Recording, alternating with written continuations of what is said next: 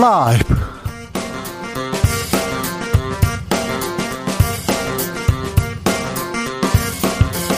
2022년 6월 29일 수요일입니다. 안녕하십니까. 주진우입니다. 윤석열 대통령 부부가 스페인 국왕이 주최한 환영 만찬에 참석했습니다. 윤 대통령은 만찬 전 정상들과 단체 사진 촬영했는데요. 이 과정에서 노르 악수 논란 불거졌습니다. 오늘 밤 9시 한미일 회담 개최됩니다. 한국, 일본, 호주, 뉴질랜드, 아태 4개국 정상회담도 예정돼 있습니다. 윤 대통령께서 특별한 마음가짐으로 외교적 성과 가져오시길 바라봅니다. 어제 횡령과 뇌물 등의 혐의로 징역 17년형을 선고받고 복역 중이던 이명박 전 대통령이 석방됐습니다. 병원에 계셨다가 병원에 아직도 계시다고 합니다. 광복절 특사론이 커지고 있는데요. 기대와 우려 공존하는 상황입니다. 이슈 티키타카에서 꼼꼼하게 짚어봅니다. 낙태권을 둘러싼 논란 확산되고 있습니다. 국내에서도 2019년 4월 헌법재판소가 낙태 전면 금지한 처벌, 처벌 조항 헌법 불합치 판결을 선고한 바 있습니다. 하지만 국회에서 후속 입법 논의가 이루어지지 않고 있는데요. 미국 연방 대법원의 낙태법 폐기 국내 그리고 세계에 미칠 영향에 대해서 권인숙 민주당 의원과 함께 고민해 보겠습니다. 나비처럼 날아 벌처럼 쏜다. 여기는 주진우 라이브입니다. 오늘도 자중자애 겸손하고 진정성 있게 여러분과 함께 하겠습니다. 내년도 최저임금 둘러싸고 노동계 경영계 입장차 여전합니다. 그런데 어, 정부에서 정부에서 지나친 임금 인상 자제해 달라 이렇게 말했습니다. 다 오르는데 물가 오르는데 기름값 오르는데 식료품 오르는데 임금은 자제해 달라. 왜 노동자만 왜 근로자만 왜 우리만 이 함께 고통 분담, 고통 분담하려고 할 때 다 같이 하자고 하면 좋은데요. 없는 사람한테만 자꾸 이렇게 얘기하니까 불만 나오죠. 표출되고 있어요. 반론도 좀 만만치 않습니다. 아유, 최저임금 올리면 혼자 또 무급 가족끼리만 일하게 돼요. 그래서 부담이 커요. 그러니까 이런 고민을 정부에서 같이 좀 해야 되는 거 아닙니까? 국회에서 대통령께서 자, 여러분께서는 최저임금 인상에 대해서 어떻게 생각하고 계신지, 소상공인들은 어떻게 지원하는 게 좋은 건지, 정부에 바란다, 국회에 바란다, 이런 내용이 있으면 보내주십시오. 샵 9730 짧은 문자는 50원, 긴 문자는 100원이고요. 콩으로 보내시면 무료입니다. 재난 속보 알려드리겠습니다. 2022년 6월 29일 17시 현재 부여군, 충남입니다. 충남 부여군 공주시 세종시 청양군 지역에 호우주의보 발효됐습니다. 19시 어, 전남 과, 아, 경기도입니다. 경기도 광명시 남양주시, 인천광역시 옹진군, 서울, 부천시, 김포시, 인천광역시, 동두천시, 태안군, 강원, 양양군 산지 등의 호우주의보 발효됐습니다. 외출 자제하시고요. TV 라디오들 통해서 기상 정보 청취하시면 됩니다. KBS 1라디오 듣고 계시면 저희가 계속 알려 드립니다. 담장, 축대, 하수도, 배수로 점검하셔야 되고요.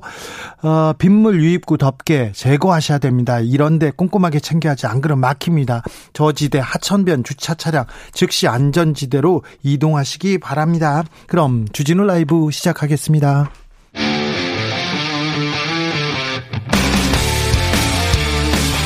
탐사보도 외길 인생 20년. 주 기자가 제일 싫어하는 것은?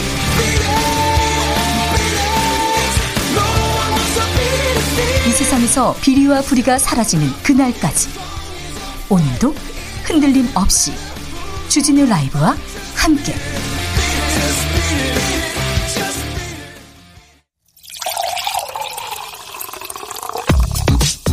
진짜 중요한 뉴스만 쭉 뽑아냈습니다. 주스. 정상근 기자 어서 오세요. 네, 안녕하십니까? 실종된 가족으로 추정되는 시신 발견됐습니다.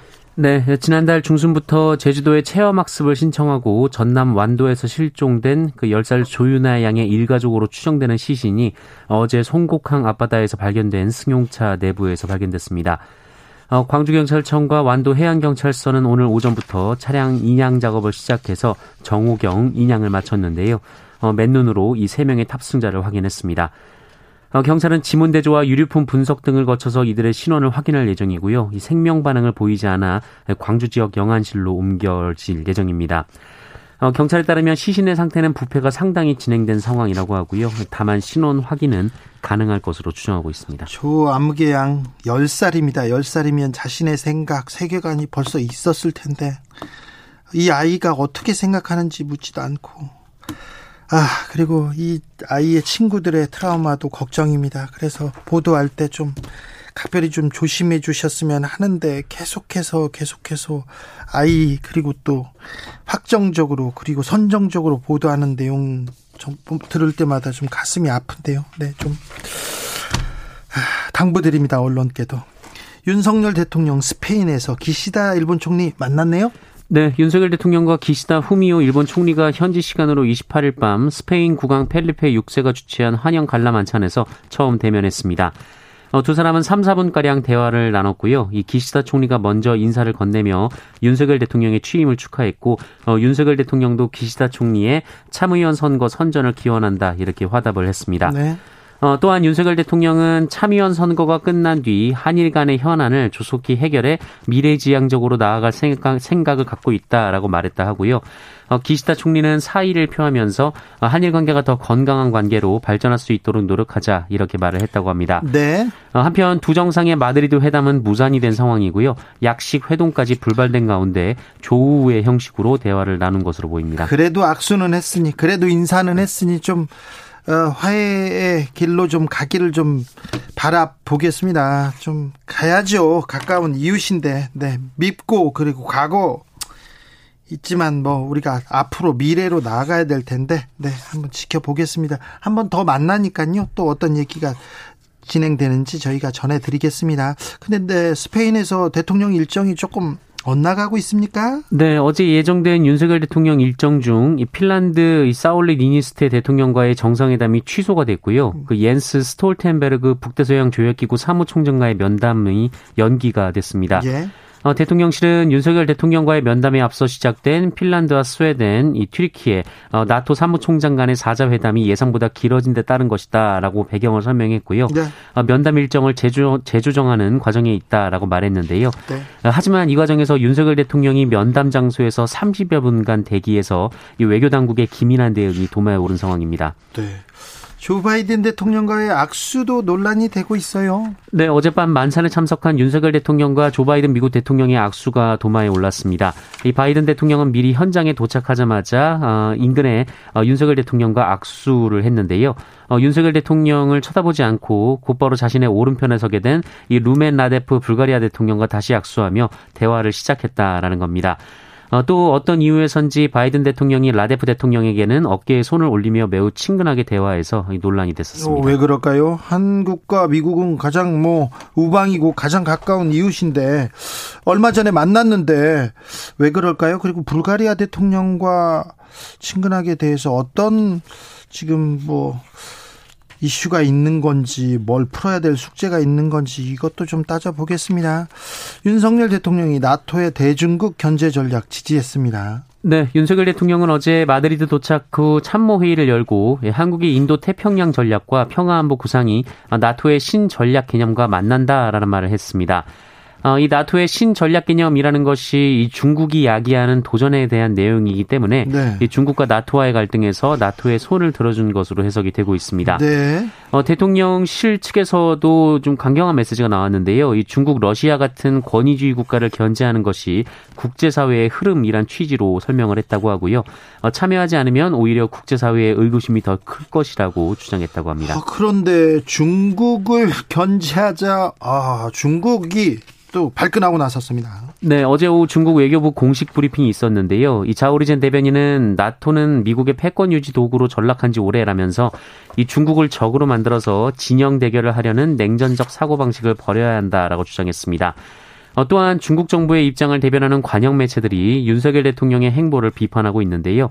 어, 중국 관영 글로벌 타임스는 윤석열 대통령의 나토 정상회의 참석은 아시아 지역의 외교적 독립성을 해치고 이 중국과의 관계를 악화시킬 것이다라고 강조했습니다. 네. 어, 또한 한국이 일본보다 반중 활동을 자제하고 있지만 어, 중국의 이익을 해치는 미국과 나토의 간섭에 협력한다면 단호하게 대응할 것이다라고 경고하기도 했습니다. 외교라는 게 중국과 또 미국과 이 사이에서 양쪽 풀을 잘 뜯어 먹고 우리는 우리는 국익을 챙겨야 되는데 아무튼 이번 회의에서 아, 큰 성과는 아니더라도 아니더라도 아, 좀 손해 보는 일은 없어야 할 텐데 그런 생각도 좀 해봅니다. 네, 그 성과를 가지고 돌아오시길 정말 기도하고 있습니다.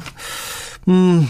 국내 정치권 상황은 계속 이제 복잡하십니다. 국민의힘 이준석 대표 윤핵관 향해서 목소리 계속 높입니다. 네, 대통령실이 이준석 국민의힘 대표와 윤석열 대통령 간의 독대 사실을 부인하고 어, 이후 독대를 하려거든 의제를 가져오라는 말을 했다. 이런 보도까지 나왔는데요. 그렇죠. 이거 조금 거리두기 하고 있냐 이런 해설이 있어요? 네, 다만 이, 이, 보도에 대해서 대통령실은 사실을 부인한 바 있습니다. 네. 어, 이에 대해 이준석 대표가 오늘 기자들과 만난 자리에서 이 국민들께서도 익명의 인터뷰는 어지간해선 무시하는 게 좋지 않을까라면서 어, 그런 보도는 누가 했는지 확인되지 않는 발언이라고 말했습니다. 네. 어, 그러면서 매번 이런 익명의 보도가 튀어나오고 대통령실에서 반박하면 본인이 입장을 밝혀야 하는 상황이 지방선거 이후 이어지고 있다라면서 어, 이게 우연한 상황이 아닐 것이다라고 말하기도 했습니다. 자, 윤핵관에서 돌아가면서 이준석 대표와 지금 갈등을 빚었는데 이준석 대표 대통령실에 지금 직접 대고 좀 비판을 하기 시작했습니다.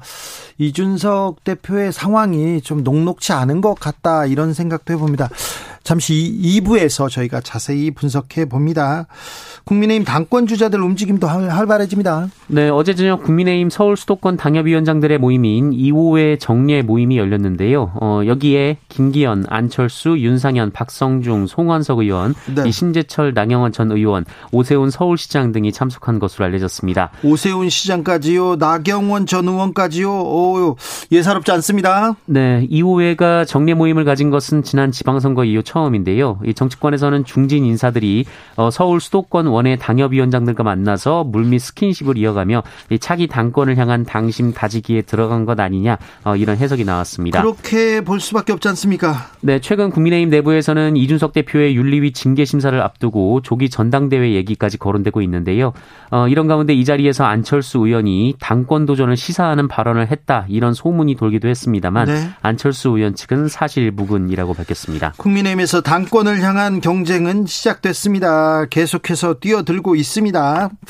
서해 공무원 월북했다 아니다 이걸 가지고 판단을 번복했습니다. 근데 이 과정에 국가안보실이 개입했다고 민주당이 주장하고 나섰습니다. 네, 민주당은 오늘 서해 공무원 피격 사건을 두고 이 월북 판단을 번복하는 과정에서 국가안보실이 깊게 연루됐음을 확인했다라고 주장했습니다. 네. 아, 민주당 서해 공무원 사망 사건 테스크포스는 오늘 기자회견을 열고 전날 국방부, 합동참모본부, 해양경찰청 등의 보고를 받은 결과 해경에서 국가안보실과 최종 수사 발표를 조율했음을 시인했다면서 어, 이 조율에 따라 국방부와 해경이 월북 번복 문건을 작성하고 합동 발표를 한 것으로 판단된다 어, 이렇게 주장했습니다. 어, 김병주 TF 단장은 국방부와 해경이 지난 16일 공동 기자회견을 했었는데 기자회견문을 6월 초부터 만들어 왔고 어, 그 과정에서 국가안보실과 여러 번 토의했다고 한다라면서 네. 어, 국가안보실이 3주간 기자회견문을 만들면서 깊이 관여했다고 볼 수 있다라고 주장했습니다. 오 그래요. 그렇다면 대통령실에서 뭘 어떻게 한 거죠? 여기에 대해서는 설명이 필요한 것 같습니다. 네, 대통령실은 야당의 주장은 터무니없는 정치 공세라고 반박했는데요. 예, 대통령실은 해경 수사나 입장 번복에 관여한 바가 없다라고 반박했습니다. 어, 그러면서 대통령실 측은 사실은 없고 주장만 있는 야당의 정치 공세에는 대응하지 않겠다라면서 어, 야당이 할 일은 국민의 생명을 지키는 데 소홀했다는 비판을 받아들여서 대통령 기록물 공개 등 이 진상 규명에 협조하는 것이다라고 주장하기도 했습니다. 어제 한덕수 국무총리가 기자를 만, 기자들을 만났어요. 간담회를 열었는데요. 여기서 KDI 원장 거취를 압박했습니다. 네, 한덕수 국무총리는 어제 취임 1개월 기자간담회를 열고 이 문재인 정부 시절 임명된 홍장표 한국개발연구원 원장과 관련해서 어, 소득 주도 성장 설계자가 KDI 원장으로 앉아 있다는 것이 말이 안 된다라는 말을 했습니다. 어, 전임 정부 기관장에 대한 사의를 압박했다고 이 김은경 환경부 장관이 유죄 판결을 받았고요. 이 백운규 산업통상자원부 장관이 기소될 상황에 놓여 있는데요. 어, 한덕수 총리는 이 경제인문사회연구회 이사장이나 어, KDI 원장의 거취는 어떻게 되느냐라는 기자들의 질문에 바뀌어야지라는 말을 했다고 합니다. 어, 한덕수 총리는 이들의 인기가 아직 많이 남아 있다라는 지적에 우리하고 너무 안 맞다라고 했고요. 어떻게 정리될 것인가에 대해서는 시간이 해결해 줄 것이라고 말했습니다. 오, 어제 검찰 공화국이라는 비판 나오니까 몰라도 너무 모른다, 몰라도 되게 모른다 이렇게 일축했는데요.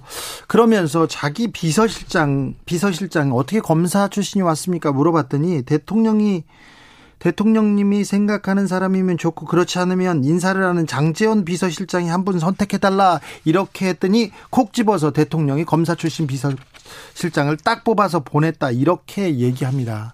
그러면 자기 비서실장을 대통령 아니면 검찰 출신 검사 출신을 어, 비서실장 장재원 전 어, 인수위 비서실장이 이렇게 했다는 얘기인데요. 이 얘기도 이렇게 얘기하면 어, 대통령이 검사 이렇게 보냈다고 얘기할 거 아닙니까? 그리고 이렇게 얘기하면, 어, 다른 보이지 않는 손이 있나 이렇게 생각할 거 아닙니까? 그리고 원장 거취에 대해서도 총리가 이렇게 맞아도 아, 우리하고 너무 안 맞아 이 얘기가 적절한지 대단히 좀 우려하는 시각이 있습니다. 우려됩니다. 네. 이명박 전 대통령 네 어제 석방됐습니다. 그런데 이틀에 한 번꼴로 변호사 면담했다고요? 네, 이명박 전 대통령은 수감 기간 내내 이 건강 문제를 이유로 병원 입원과 퇴원을 반복해 왔는데요. 네.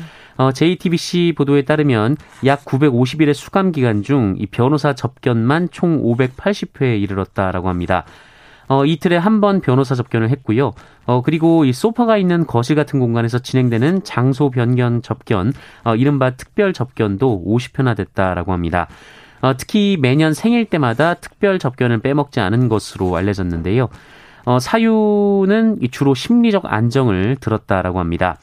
어, 이렇게 잦은 접견은 일반 수용자에게는 쉽지 않은 일인데요. 이 변호사 비용 등이 부담일 뿐더러 절차도 복잡하기 때문입니다. 거의 불가능합니다.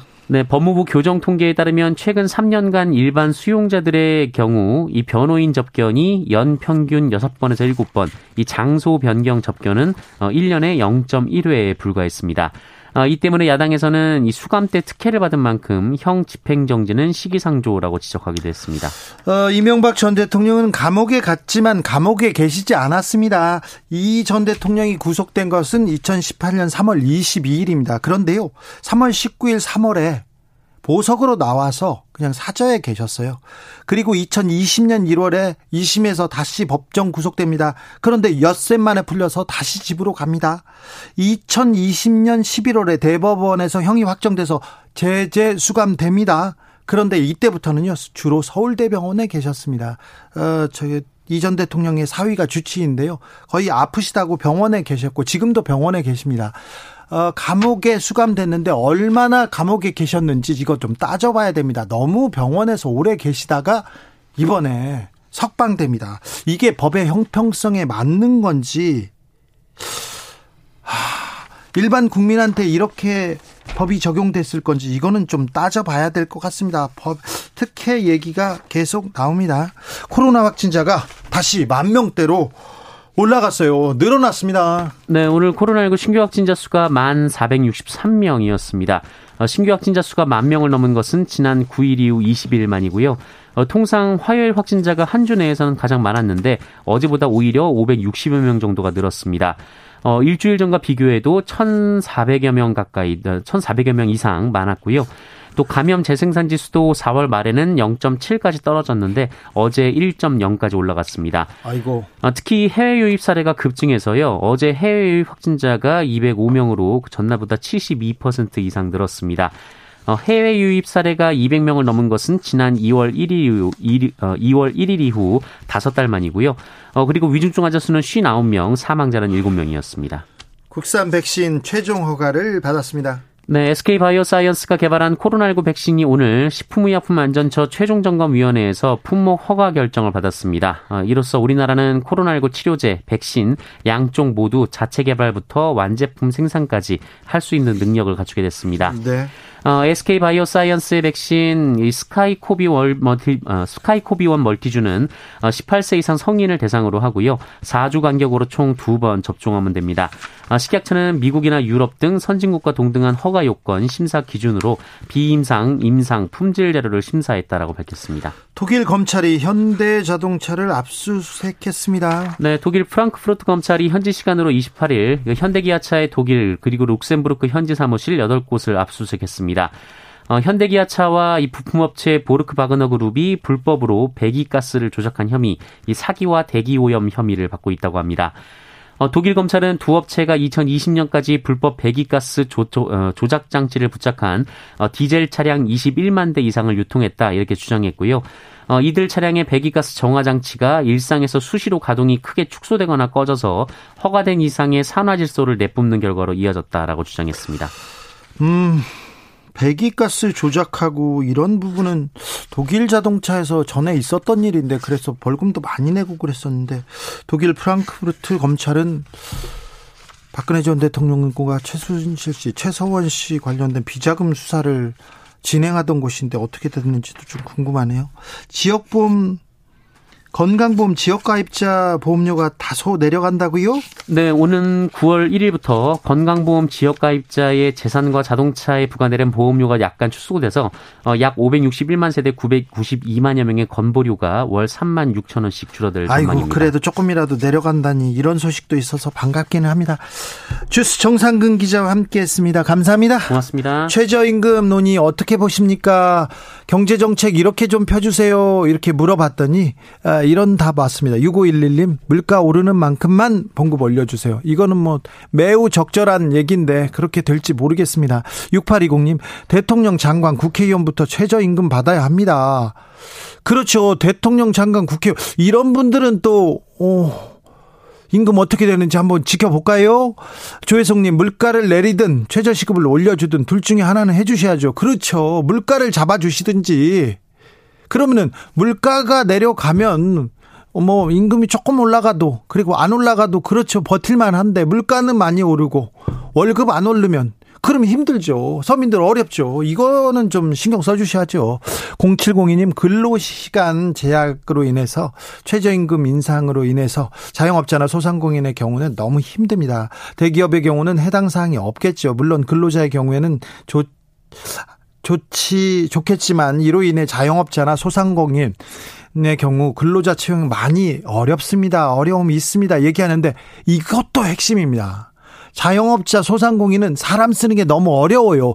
그러니까 요런 부분 대기업 부자들 큰 기업은 돈을 잘 벌고 있잖아요. 거기에 세금 깎아주지 말고 어, 자영업자 소상공인한테는 많이 깎아주고 여기는 도와주고 그래서 자 채용해라. 그러면 우리가 좀 도와줄게. 고통 감내하자. 같이 짐을 지자. 이렇게 하는 그런 정책이 나와야 되는데 이 정책은 없고 지금 아주 잘 살고 아주 장, 장사 잘 되는 기업은 계속 세금을 깎아주고 부자는 감세하고 지금 서민들은 허리띠 더 졸라 비트는 그런 지금 정책을 펴고 있어서 지금 걱정이라는 거 아닙니까? 7511님 서민들의 눈물 닦아주는 정부 기대합니다. 좀 기대할게요. 좀 바래볼게요. 네. 기도도 하고 좀 부탁드릴게요. 제발요.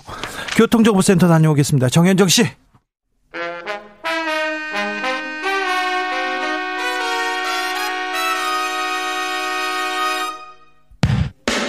주진우 라이브 돌발 퀴즈.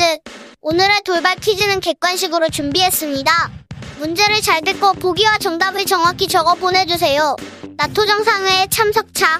스페인 마드리드를 방문 중인 윤석열 대통령이 취임 후 처음으로 이 사람을 만났습니다. 이 사람이 먼저 윤 대통령에게 인사를 건네며 대통령 취임과 지방선거 승리를 축하했고 윤 대통령은 참의원 선거에서 좋은 결과가 나오길 기원한다고 화답한 것으로 알려졌습니다. 현 일본 총리로 스가 요시히데 전 총리의 뒤를 이어 선출된 이 사람의 이름은 무엇일까요? 보기 드릴게요. 1번 아베, 2번 키시다. 다시 들려드릴게요. 1번 아베, 2번 키시다. 샵 9730 짧은 문자 50원 긴 문자는 100원입니다. 지금부터 정답 보내주시는 분들 중 추첨을 통해 햄버거 쿠폰 드리겠습니다. 주진우 라이브 돌발 퀴즈 내일 또 만나요.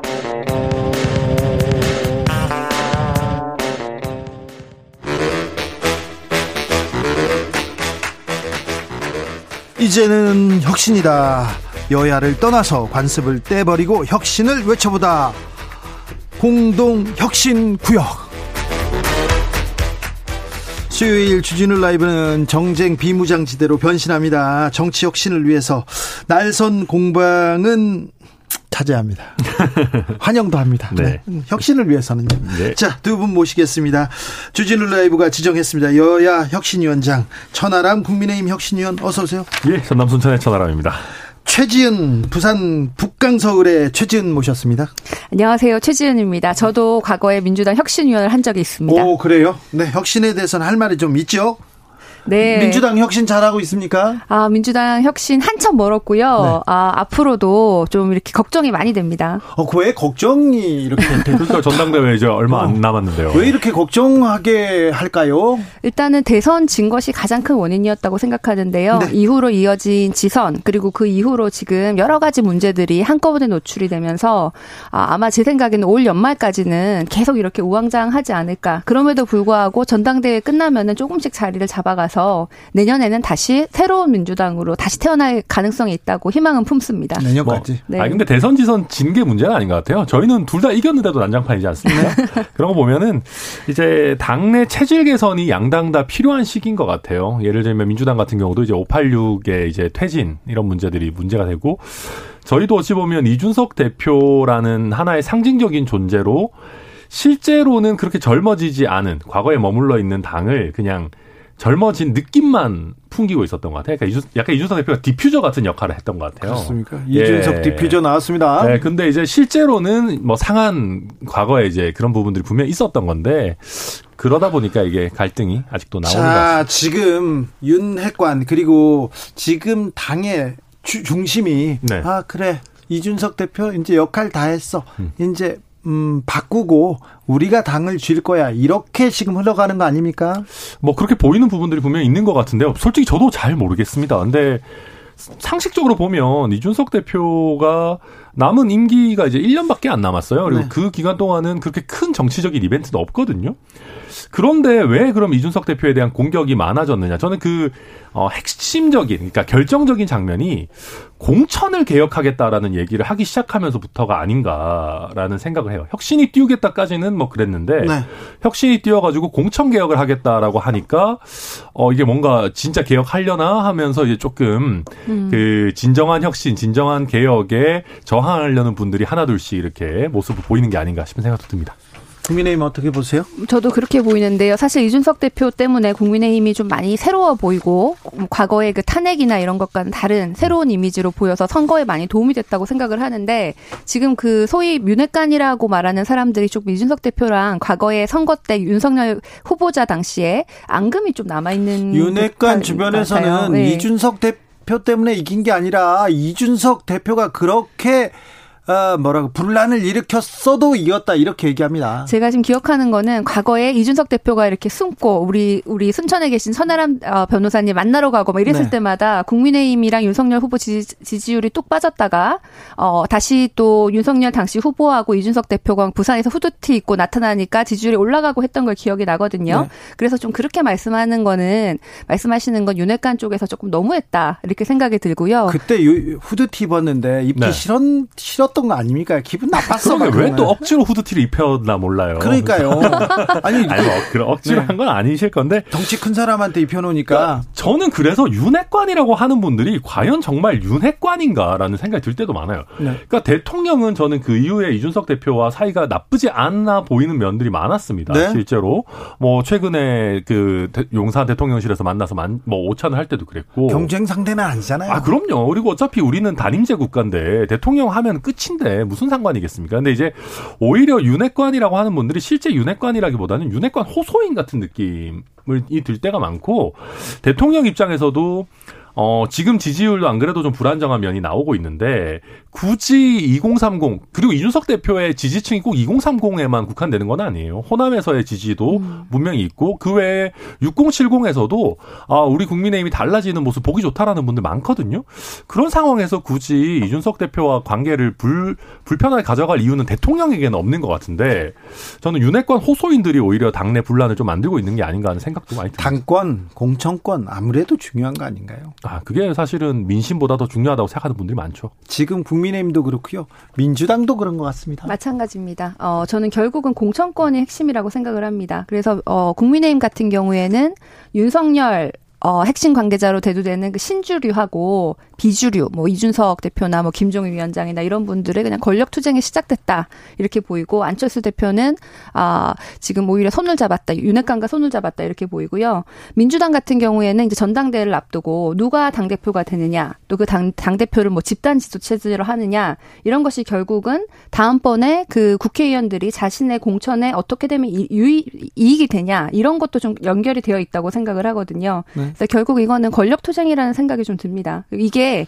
어 항상 이게 정치는 뭐 이런 게 필요하겠지만 이게 긍정적인 방향으로 그래서 우리가 혁신 어떻게 해야 되고 우리가 지금 우리 정치에 뭐가 문제고 혁신의 방향으로 가면은 괜찮은데 이게 자신의 자리를 위해서 내부 싸움하는 것으로 끝나면은 국민들이 결코 좋게 보지 않으실 거고 네. 앞으로도 이게 긍정적인 이미지는커녕 네. 어, 우리 정치 혐오로 오히려 그당 지지율 하락으로 이어질 것입니다. 그렇긴 한데요. 지금은 서로 이 당이나 저 당이나 서로 못하기 경쟁하고 있고 우린 저쪽 당이 있어. 어, 우리한테도 반대 당이 있어. 이렇게 가지고 서로 지금 뭐 그냥 경쟁하고 있는 것 같아요. 못하기 경쟁이요. 자, 네. 윤석열 대통령 첫 외교 무대가 펼쳐지고 있습니다. 어떻게 보고 계신지요, 전하람 변호사? 아, 일단 뭐 재밌는 장면 오늘 나왔잖아요. 바이든 음. 대통령 네. 노루각수. 네. 아, 이거는 바이든 대통령이 진짜 잘못한 거죠. 외교 결례 아닙니까? 아니, 그런데 네. 그러니까 얼마 전에 만났는데 그렇게 아니, 그냥 그냥 아니, 지나가네요. 아니 그리고 윤석열 대통령 입장에서 바이든 대통령이 얼마나 반가웠겠어요. 그렇죠. 아는 사람이 거의 유일하게 아는 사람 또 최근에 만났던 사람이니까 네. 또 윤석열 대통령 표정 보면 굉장히 만면에 웃음을 지으면서 이렇게 네. 악수를 하려고 하고 있지 않습니까? 그러니까 그 바이든 대통령이 악수를 그러려면 하지 말든가 할 거면 제대로 눈을 보고 악수를 하든가 그랬어야 되는데 무슨 송영길 대표도 아니고 왜 노르고 악수를 하셨 하셨는 아, 대표가, 대표가 왜, 왜 나오나요? 아 송영길 네. 대표가 음. 지난 총선 때 그 개항을 그 토론회 때 저희 윤영선 후보한테 노르고 악수를 한 적이 있거든요. 나중에 자료 화면 한번 찾아보시면 거기서 또 꼼꼼하게 또 깨알처럼 네 하나 정도 넣어놔야죠. 아무튼 그러, 그렇고 다만 이게 이제 예를 들면 윤석열 대통령에 대한 뭐 그렇게 큰 무시라거나 아니면 윤석열 대통령이 뭐 잘못했다거나 할 일은 아닌 것 같고요. 보통 그 자리에 보면 모든 정상이랑 악수를 한 건 아니고 이렇게 몇 명 악수하고 쭉 걸어가다가 불가리아 대통령 옆에 서서 이제 네. 윤 대통령이 바로 앞에 있으니까 악수한 정도 뭐 이 정도인 것 같습니다. 저는 바이든 대통령이 결례한 건 맞는데요. 특히 이제 서양 사람들이 악수를 할 때 사람들을 만날 때 눈을 안 마주치는 경우가 굉장히 드물거든요. 그래서 이건 심각한 결례인데 사실 또 윤석열 대통령이 그동안 보여줬던 그 한미 동맹이 좀 지나치게 어 너무 바라기식이 아니었나. 그래서 묻지마식으로 지난번에 뭐 심지어 바이든 대통령이 왔을 때도 뭐 삼성, 뭐 현대, 뭐 우리가 투자 다 해줄게 퍼주기만 하고 받은 게 없고 무조건 우리는 미국에 뭐 소위 말하는 줄 선다 이런 걸 너무 보여주니까 바이든 대통령 입장에서는 오히려 뭐 여기는 어차피 신경 안 써도 이미 줄 섰다 이렇게 생각해가지고 좀 무시받았던 것이 아닌가 이런 생각까지 들 정도로 아, 답답했습니다. 저희 임기 이제 이, 한두달 됐나요? 네. 그리고 제가 윤석열 대통령 바이든 대통령이 한번 만났는데 뭐 그렇게까지 얘기하실 네. 일은 아닌 것 같고요. 압수수색하라고 하세요. 아, 압수수색이요? 아, 근데 이제 반대 논리에 의하면 항상 저희가 그랬, 그랬습니다. 어, 그, 뭐, 중국한테 오히려 민주당은 우리가 왜 중국한테 늘 인색하냐. 라고 하시는데 뭐 그런 논리면 우리가 중국한테 열심히 한다고 해도 중국도 우리 안 쳐다봐 주면 의미 없는 거 아니겠어요? 그러니까 외교라는 게 단편적으로 얘기할 수 있는 건 아닌 것 같고요. 그리고 어, 실제 오히려 저희가 중국에 대해서도 원칙론적인 입장을 견지하다 보니까 중국이 우리나라에 대해 더 신경 쓰는 면도 있거든요. 네. 그래서 말씀하신 것처럼 어느 한 국가에 우리가 종속될 필요가 없지 않습니까? 우리 이제 뭐 꽤 잘 나가는 나라고 네. 대신에 어, 권위주의, 그러니까 인권 침해 국가들, 예측 불가능한 정치를 하는 국가들을 보다는 어, 제대로 된 민주주의를 구사하고 인권을 존중하는 국가들과 우리가 같이 동맹을 하는 거는 뭐 불가피한 일이죠. 뭐 저는 지금 뭐 실, 실용 실리가 중요하다고 말씀을 하신 것 같은데 지금 윤석열 당선인 이제 대통령 되신 다음에 지금까지 미국 대통령 만나서 막 우리 기업 유치 이런 것만 퍼주기만 했고 우리 실용 실리는 챙긴 것도 없고 심지어 아이, 이렇게 가가지고 노룩 악수를 당했다. 시기도 있겠죠. 앞으로 예. 그렇게 잘 하시기를 좀 어, 규탄 드립니다. 아 규탄이요? 네. 자 천하람 변호사한테 여쭤보고 싶은데 어제 네. 검찰 인사 어떻게 보셨어요? 음, 뭐 일단은 이제 저희 입장에서는 간단하게 말씀드리면 사필 규정이다. 사필 규정이요? 어, 저희가 보면 그 윤석열 그 사단이라고 하는 분들이 대거 복귀했다 이런 얘기 하잖아요. 네. 근데 윤석열 사단이라는 분들이 되게 저는 소중하다고 생각하는 게 양당 모두로부터 인정받은 몇 안 되는 검사들입니다. 문재인 정부 초창기 때 굉장히 그 중용이 됐었죠. 사실 윤석열 사단이라는 거를 만들어준 게 이제 문재인 정부였습니다. 그래서 그런 거 보면 양당 모두에서 인정받은 정치적 중립성과 수사 능력을 갖고 있는 분들 아닌가 싶고 그분들이 이제 처음에는 굉장히 잘 나가고 중용되다가 조국 수사 이후로 좌천되고 뭐 괄시당하고 막 그랬지 않습니까? 그래서 그분들을 다시 원래 위치로 복구시키는 어, 사필 규정 인사였다라고 생각하고요. 뭐 그런 면에서는 뭐 잘 됐다 보고 있습니다. 저는 지금 뭐 윤석열 사, 소위 라인으로 다 이렇게 검찰이 구성됐기 때문에 어, 민정수석실도 없어지고 지금 법무부 장관이 윤석열 대통령의 최측근이었는데 뭐 민정수석 겸 법무부 장관을 하고 있는 상황이고 검찰총장도 없는데 검찰의 주요 인사는 다 마무리되고 이런 것이 검찰 내부의 모든 조직이 필요한 그 균형과 견제 시스템이 전혀 작동할 수가 없다고 보이고요. 심지어는 이 아, 이런 모든 것이 우리가 우려했던 그 검찰 공화국 이 굉장히 쉽게 만들어졌다 이렇게 보이고 아 이런 내부의 견제와 균형도 없이 이런 식으로 소위 내 편, 내 측근 이렇게 과하게 또 검찰이 뭐 심지어는 뭐 금융을 다루는 기관까지 다 그렇게 임명이 된 것은 앞으로 우리 경제 위기에서 굉장히 걱정되는 부분이라고 생각합니다. 요 부분 하나. 네. 고발 사주의 사건으로 지금 재판받고 있는 손준성 검사가 네. 서울 고검 송무부장으로 송무부장으로 영전했습니다. 뭐 그게 엄청난 연전인지는 잘 모르겠어요. 그러니까 왜냐하면 좋은 자리잖아요. 서울고검 송무부장 사실 한직입니다. 왜냐하면 수사를 하는 자리가 아니고요. 그렇지요. 예, 그렇지만 그러니까 뭐 이제 손준성 검사 같은 경우에는 모르겠습니다. 뭐 수사를 받았고 기소가 됐기 때문에 재판을 받아봐야 되겠지만 혐의가 인정될 가능성이 얼마나 될지 뭐 저는 뭐 별로 없다고 솔직히 생각하는데 그거는 뭐 재판 받아봐야 아는 거고. 어, 그래서 일단은 피고인 신분의 검사이기 때문에 수사부서에는 둘 수가 없어서 뭐 송무부서로 뺐다라고 보면 뭐 저는 그렇게 이상한 이사라고 생각하지는 않습니다. 저는 지금 이 검찰과 관련된 여러 인사가 국민의 눈높이에서는 이해가지 않는 부분이 굉장히 많아 보입니다. 어, 내 식구 감싸기. 검찰 내에서도 어, 다양한 의견이 있을 수 있는데 전혀 그렇지 않고 지금은 뭐 총장이 없어도 아무 필요가 상관이 없는 총장 패싱 이미 인사도 다 어, 입맛에 맞게 다 되어 있기 때문에 지금 이런 한 검찰은 앞으로 어, 굉장한 우려가 된다 이런 말씀을 드립니다. 검찰 인사를 총장 없이 이렇게 네. 아니 그 자리를 비워둘 수 없다. 그래서 인사를 했다는데 총장 자리 비워둘 수 없지 않습니까 올해? 아, 총장 자리 오래 비워두는 거 당연히 안 좋죠. 안 저도 좋죠. 빨리 해야 된다고 생각하고요.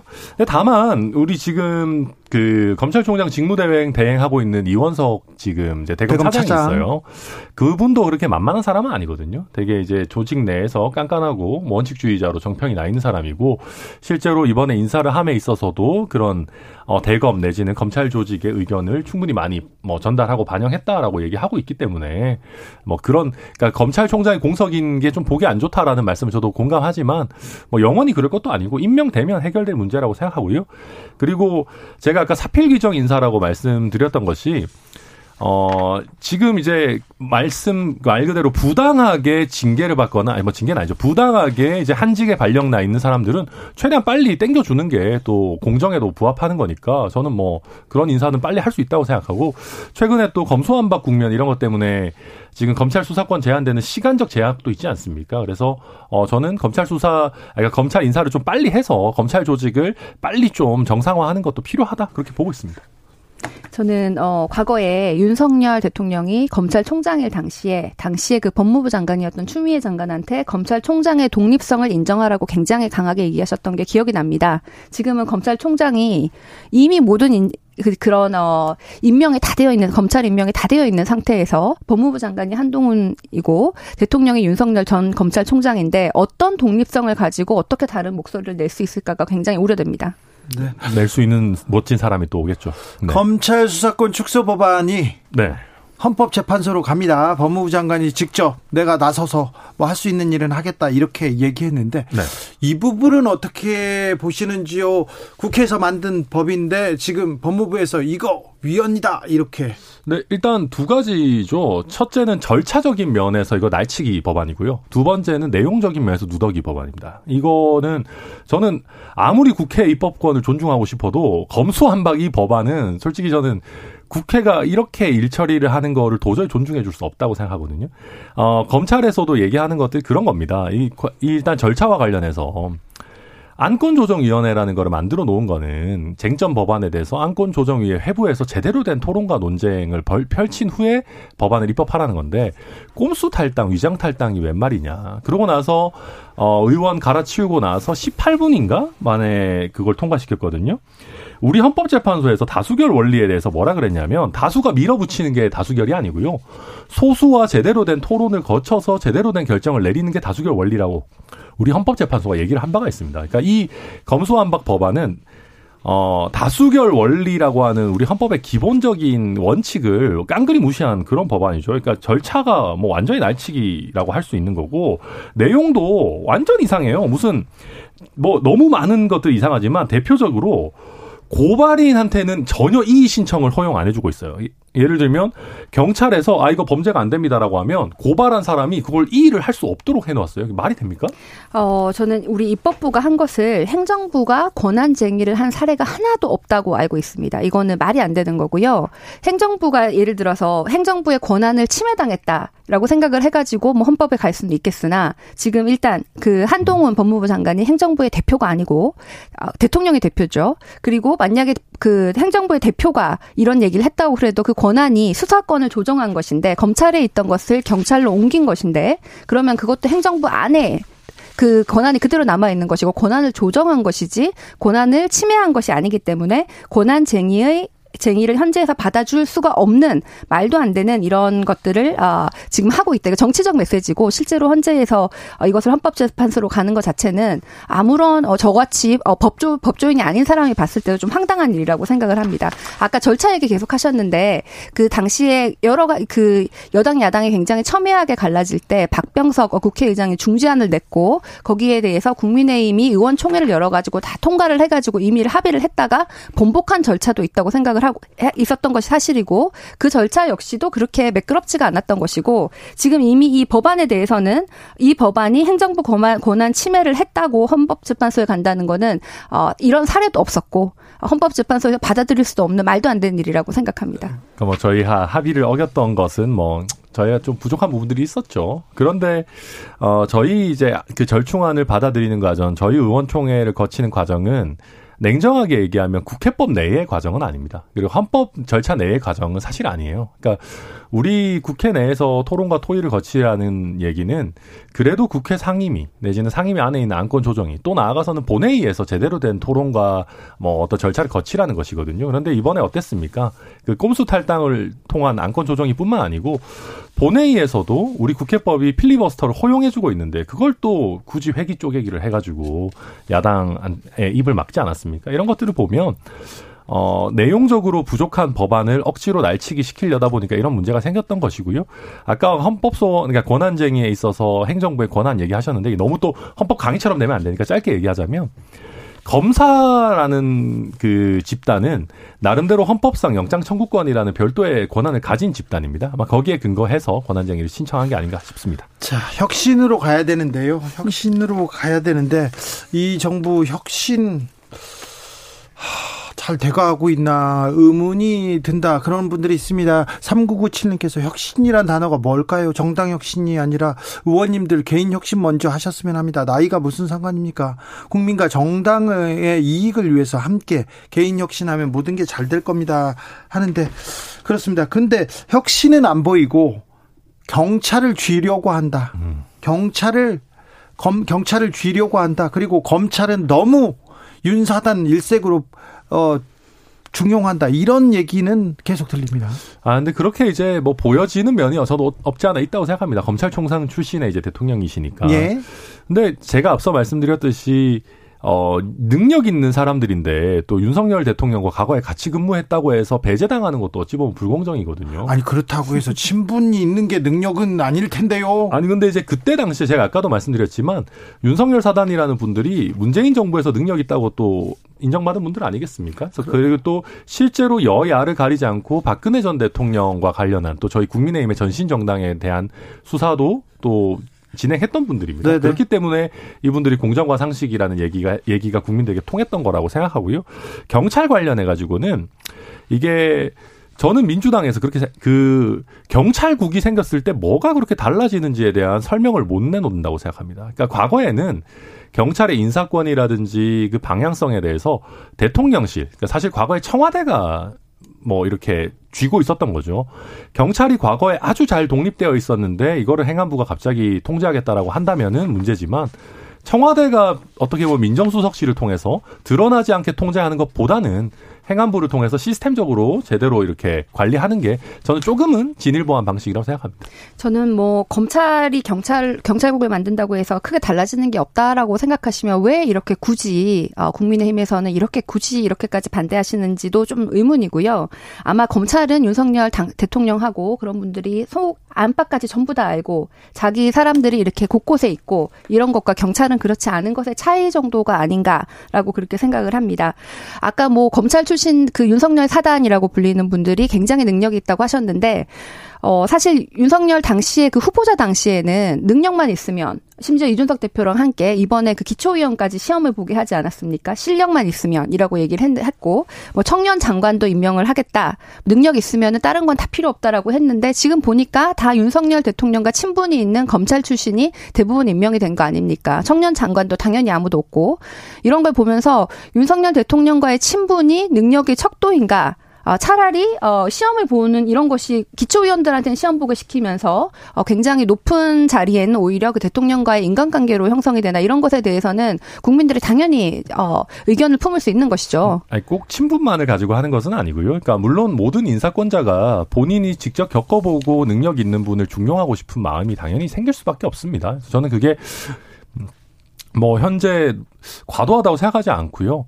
어, 과거에 이제 오히려 문재인 정부에서 보면 약간 생뚱맞은 인사들이 있었어요. 예를 들면 대통령과 어느 정도 관계가 있다, 민주당과 관계가 있다는 이유로 원래 그 약국 하시던 분, 약사를 폄하할 생각 없습니다. 이제 개업 약사분이 갑자기 식약, 식약처장을 가시고 뭐 이런 터무니없는 사례들도 있었거든요.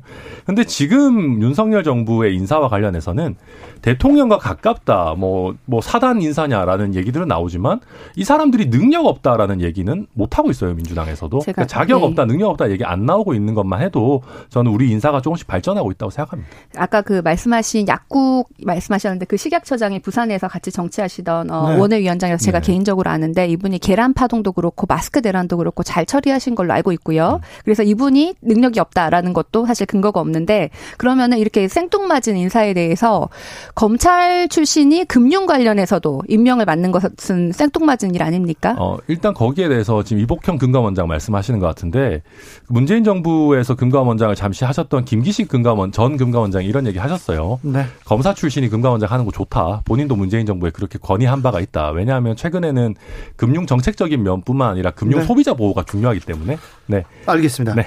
어, 어제 한덕수 총리가 검찰 공화국 비판 황당하다고 얘기하면서 대통령이 검사 출신 비서실장 딱 뽑았다 이렇게 얘기하던데 그건 어떻게 보셨어요?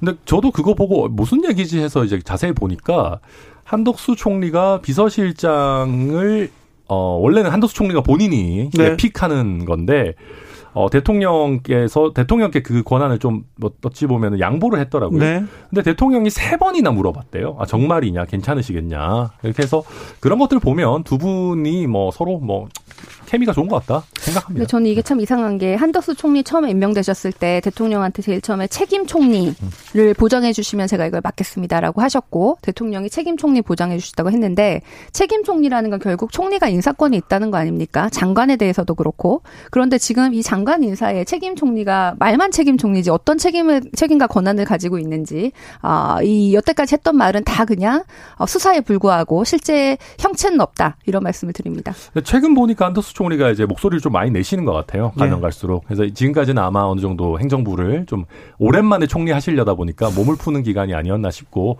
본인의 색깔을 앞으로 좀 더 많이 보여주시지 않을까 저는 뭐 기대하면서 보고 있습니다. 그래요? 인사권 네. 없는 책임 총리는 책임 총리가 아니다라는 말씀을 드립니다. 과거에 책임 총리라는 말을 쓸 때도 인사권을 전적으로 다 주지는 않았어요. 그럼 그러니까 인사권 말고 어, 인사에 대해서 음. 어뭐 실제로 몇몇 뭐 몇 분의 장관조차도 아니고 그러면은 책임 총리가 무슨 책임이 뭐 어떤 게 다른 겁니까 일반 총리하고? 아니 뭐 아마 당연히 인사에 대한 의견을 들으실 것 같고요. 음. 이런저런 추천을 하실 거고 또 지금도 꽤나 그립감 강하게 갖고 가지 않을까. 공동 혁신구역 천하람 최지은 최지은 천하람 두 분 만나봤습니다. 감사합니다. 감사합니다. 네, 감사합니다.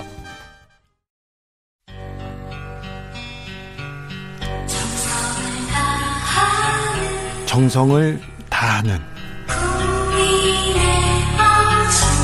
국민의 방송 KBS 주진우 라이브 그냥 그렇다고요. 재난 속보 알려드립니다. 2022년 6월 29일 17시 50분 현재 서천군 지역에 호우경보가 발효되었습니다. 차량은 속도를 줄여 운행하고 물에 잠긴 도로, 지하차도, 교량 등으로 통행하지 않도록 주변에 있는 사람에게 알려주면 좋겠습니다. 개울가, 하천변, 계곡, 해안가 등 급류에 휩쓸리거나 침수 위험이 있는 지역에는 접근하지 말고 주변에 있는 사람에게 알려주셔야 합니다. 부탁드리겠습니다. To the Batmobile. Wave of super energy. 주기자의 1분. 이명박 전 대통령의 재판 당시 윤석열 한동훈 수사팀은 법정에서 이렇게 말합니다. 이명박 피고인은 자신의 이익을 위해 국민에게 위임받은 대통령의 직무 권한을 사익 추구 수단으로 남용해 헌법 가치를 훼손했다. 최고 권력자의 극단적인 모럴 해저드 사건입니다. 전례를 찾기 어려운 부패 사건으로 엄정한 법의 심판이 불가피하다. 뇌물을 받은 대가로 자리를 챙겨주는 소설 같은 범죄를 저지르고도 책임 회피에 몰두하고 있다. 이전 대통령은 나는 사기업에서나 공직에서나 사욕을 앞세운 적이 없다고 한 번도 없다고 자부할 수 있다고 맞섰습니다. 자신의 책임이 명백한 경우에도 반성하거나 책임을 통감하는 모습을 보이지 않았다. 법원은 따끔하게 질책했습니다. 그러면서 징역 17년, 벌금 130억 원, 추징금 57억 8천만 원을 선고했습니다. 명복, 명백한 경, 정치적 의도에 의해서 기소된 사건이다. 자신은 정치적 희생양이라면서 이 전 대통령은 그 어떤 반성도 사과의 모습도 보이지 않았습니다. 집 한 채 빼고는 돈도 없다면서 벌금과 추징금도 납부하지 않았습니다. 그러자 검찰이 이 전 대통령의 노년동 사저 일부를 일부를 공매에 넘겼습니다. 아, 이전 대통령 공매가 부당하다고 소송을 합니다. 그런데 두 번이나 졌습니다. 결국 노년동 사저 일부는 111억 5,600만 원에 낙찰됐습니다. 검찰은 이 돈으로 추징금을 냈고요. 벌금의 일부를 충당했습니다. 이전 대통령의 벌금 130억 원 가운데 82억 원 가량이 아직 남아 있습니다. 지금도 이전 대통령은 돈이 없다면서 버티시는 중입니다. 검찰이 다스, 도곡동 땅, 전국 각지의 부동산, 그리고 다른 재산을 수천억 원대 재산을 그렇게 찾아 주었는데도 말이죠. 광복절 특사로 풀려난다는 얘기가 있습니다. 특사로 풀려나면 벌금은 안 내도 된다지요. MB 석방이 국민 통합을 위한 결단이라는 얘기가 있습니다. 범죄자를 풀어주는 것과 국민 통합이 무슨 상관인지 아무리 생각해도 저는 잘 모르겠습니다. 지금까지 주 기자의 1분이었습니다. 빅뱅 더 릭. 캐시.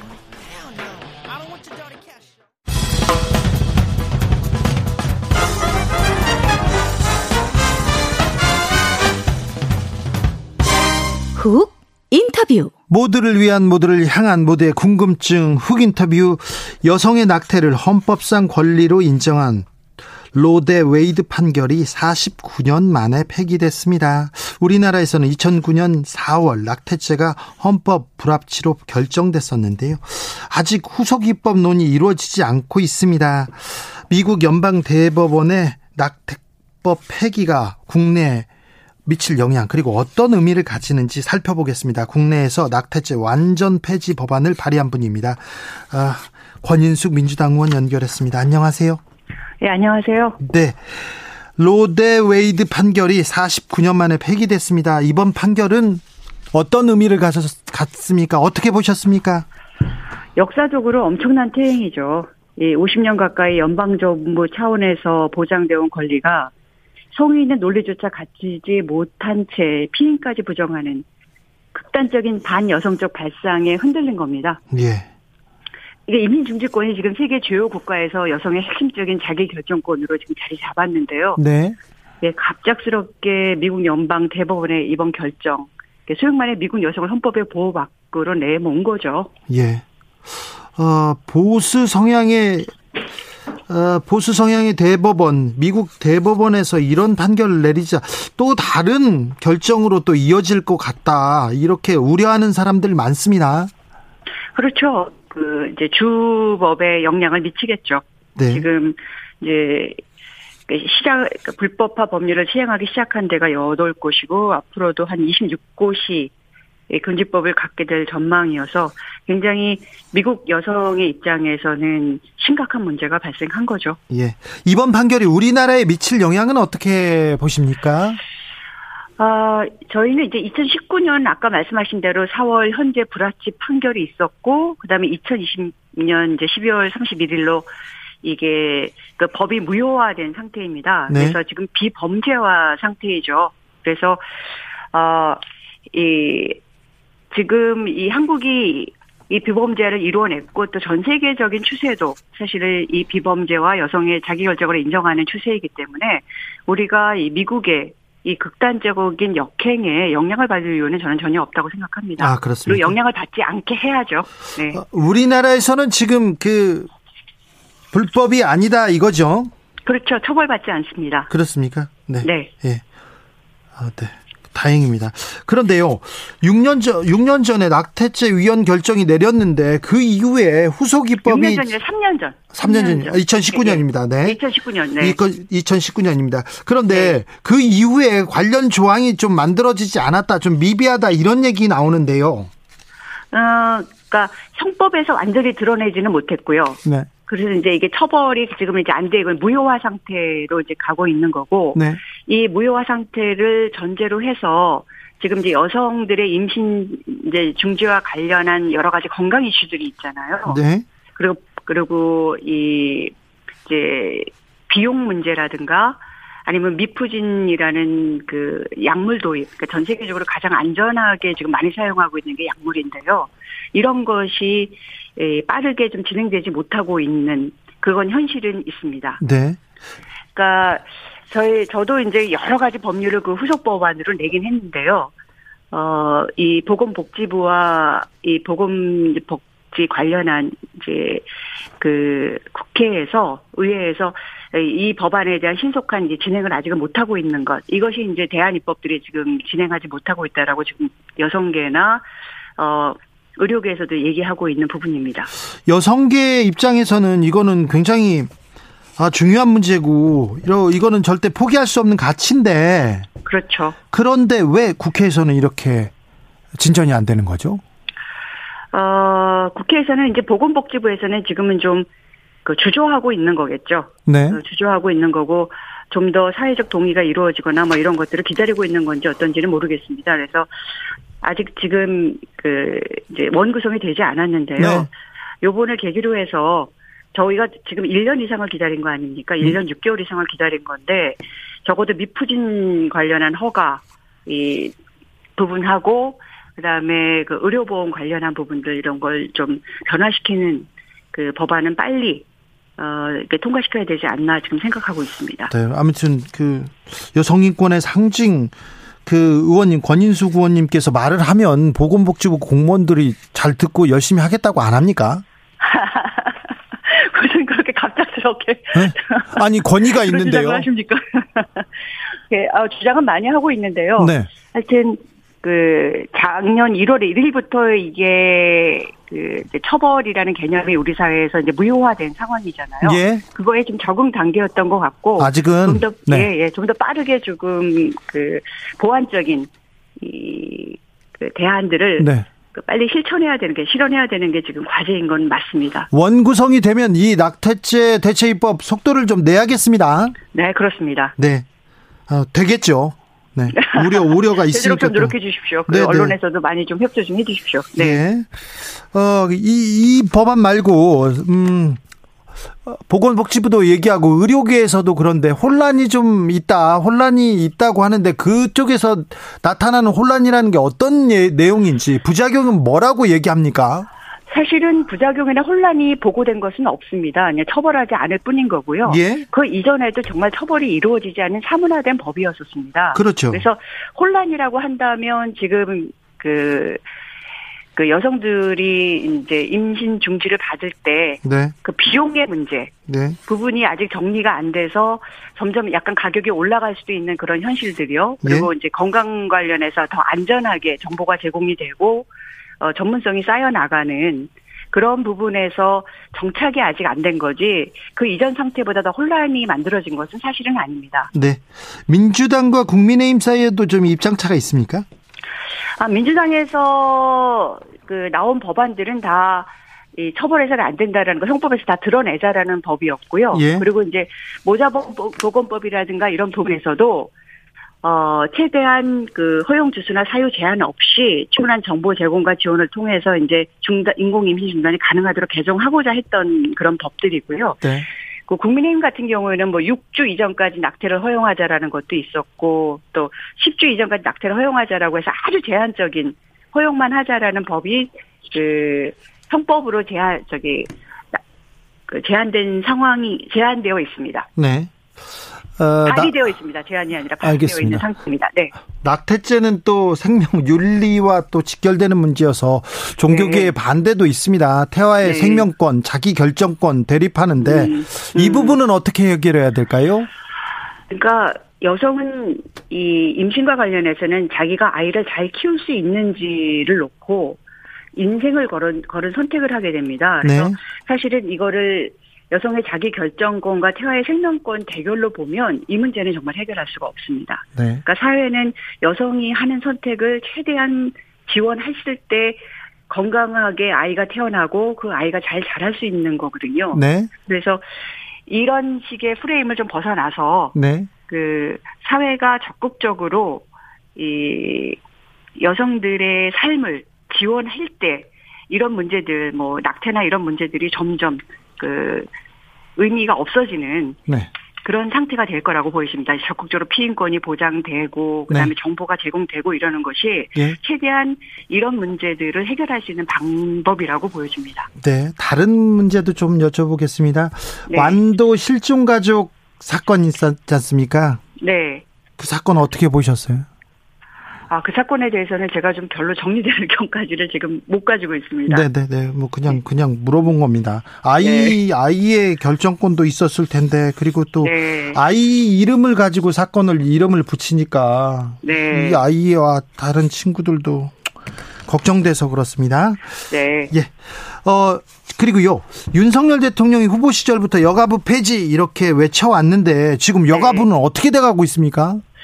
아직 뭐, 뚜렷한 자기 대안을 좀 제시하지 못하고 있는 겁니다. 근데 네. 제가 며칠 전에 그 제네바에서 유엔 유엔 인권 판문관 그러니까 최고 대표죠. 옛날에 네. 칠레 대통령도 했던 미셸 바체레트를 만났는데 그쪽에서도 이 걱정을 굉장히 많이 하더라고요. 국제적으로 걱정합니까? 국제적으로 걱정하고 저희가 만난 모든 사람들 독일 가서도 만난 모든 사람들이 이걸 알고 있더라고요. 그래서 예.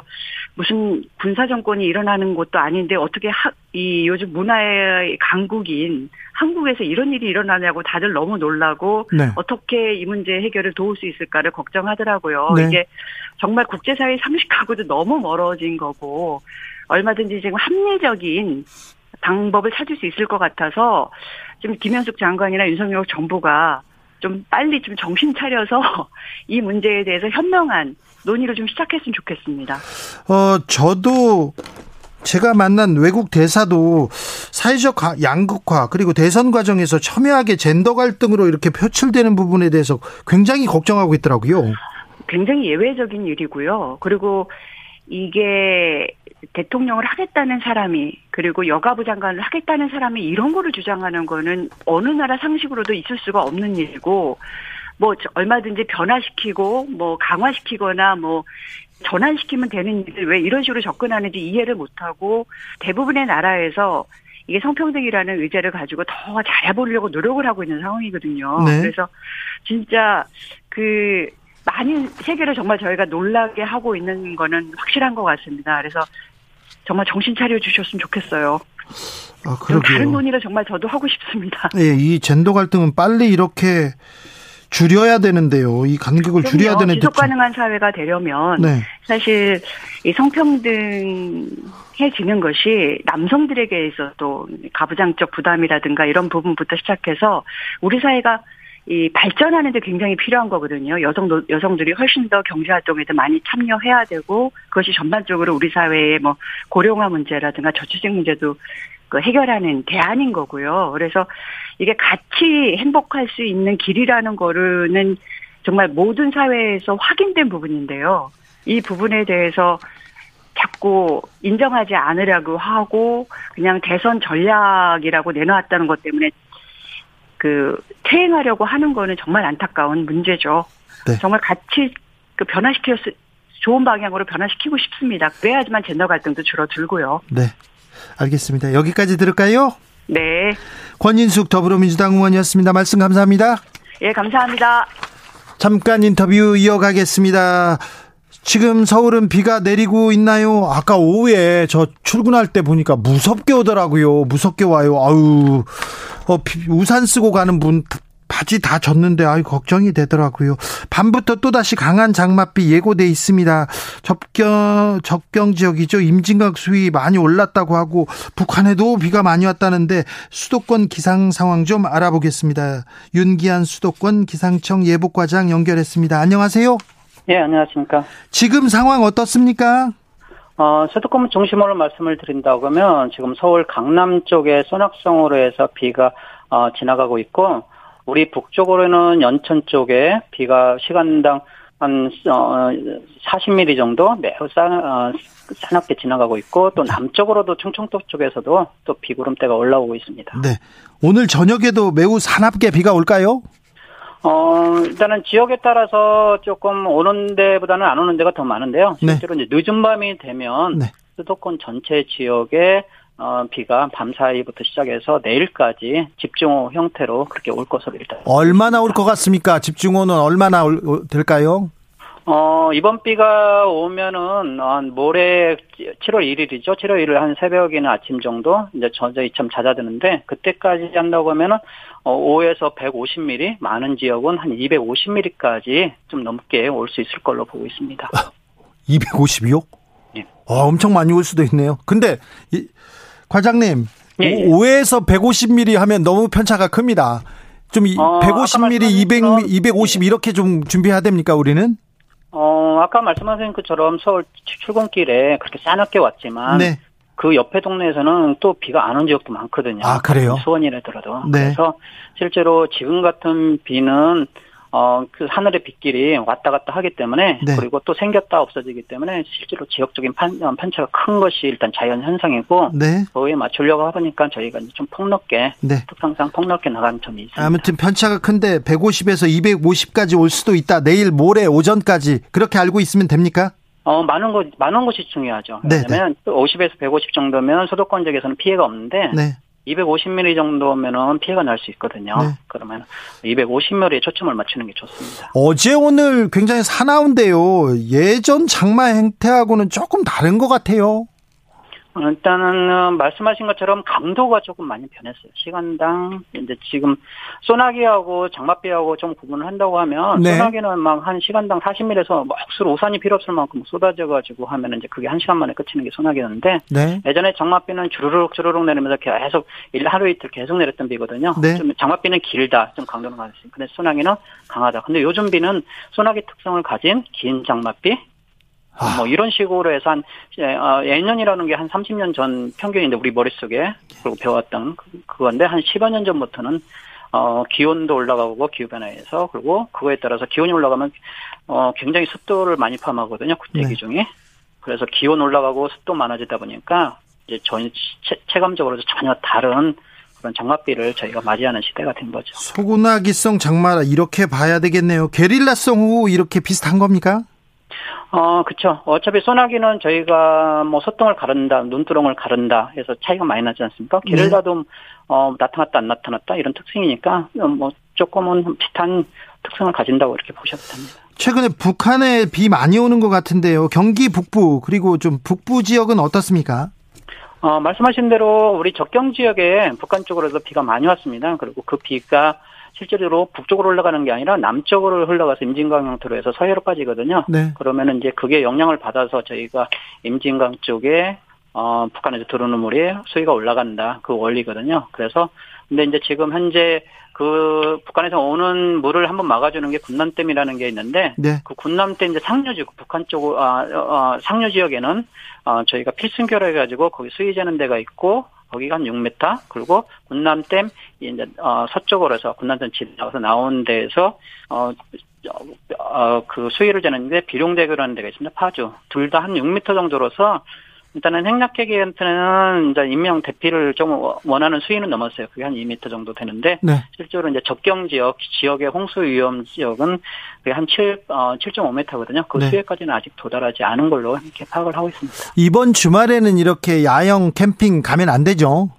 어, 일단은 어 주말에는 이제 지금과는 틀리게 이제 소나기 형태로 좀 변할 거예요. 이번 비가 아까 말씀드린 것처럼 7월 네. 1일 날 새벽 금요일이죠. 7월 1일이면 어, 금요일 날, 뭐, 빠르면 새벽, 늦으면 좀 아침, 오전까지 하는데, 그 주말에 하는 2일 날, 3일 날은 소나기 형태로 내릴 거예요. 근데 이제 요즘은 필수 기구가, 어, 머리 위에 먹구름이 뜨면 바로 발생할 수 있고, 그걸 바로 확인할 수 있는 게 이제 기상청 날씨 알림이라는 어플이 있거든요. 거기에 이제 비 오는 지역을 나타내는, 네. 현재 그 강도를 나타내는, 어, 기상 레이더 자료가 나와요. 실시간으로. 그 네. 자료를 참고하시면서, 항상 언제 대비를 하시면서 캠핑하는 것이 좋지 않을까 이렇게 말씀. 알겠습니다. 꼼꼼하게 또 그런 것까지 알려. 기상청 어플 뭐라고요? 아, 날씨 알림이. 날씨 알림이. 네. 네. 잘 알겠습니다. 말씀 잘 들었습니다. 네, 감사합니다. 더 고생해 주십시오. 윤기안 수도권 기상청 예보과장이었습니다. 정치 피로, 사건 사고로 인한 피로, 고달픈 일상에서 오는 피로. 오늘 시사하셨습니까? 경험해보세요. 들은 날과 안 들은 날의 차이. 여러분의 피로를 날려줄 저녁 한 끼 시사. 추진우 라이브.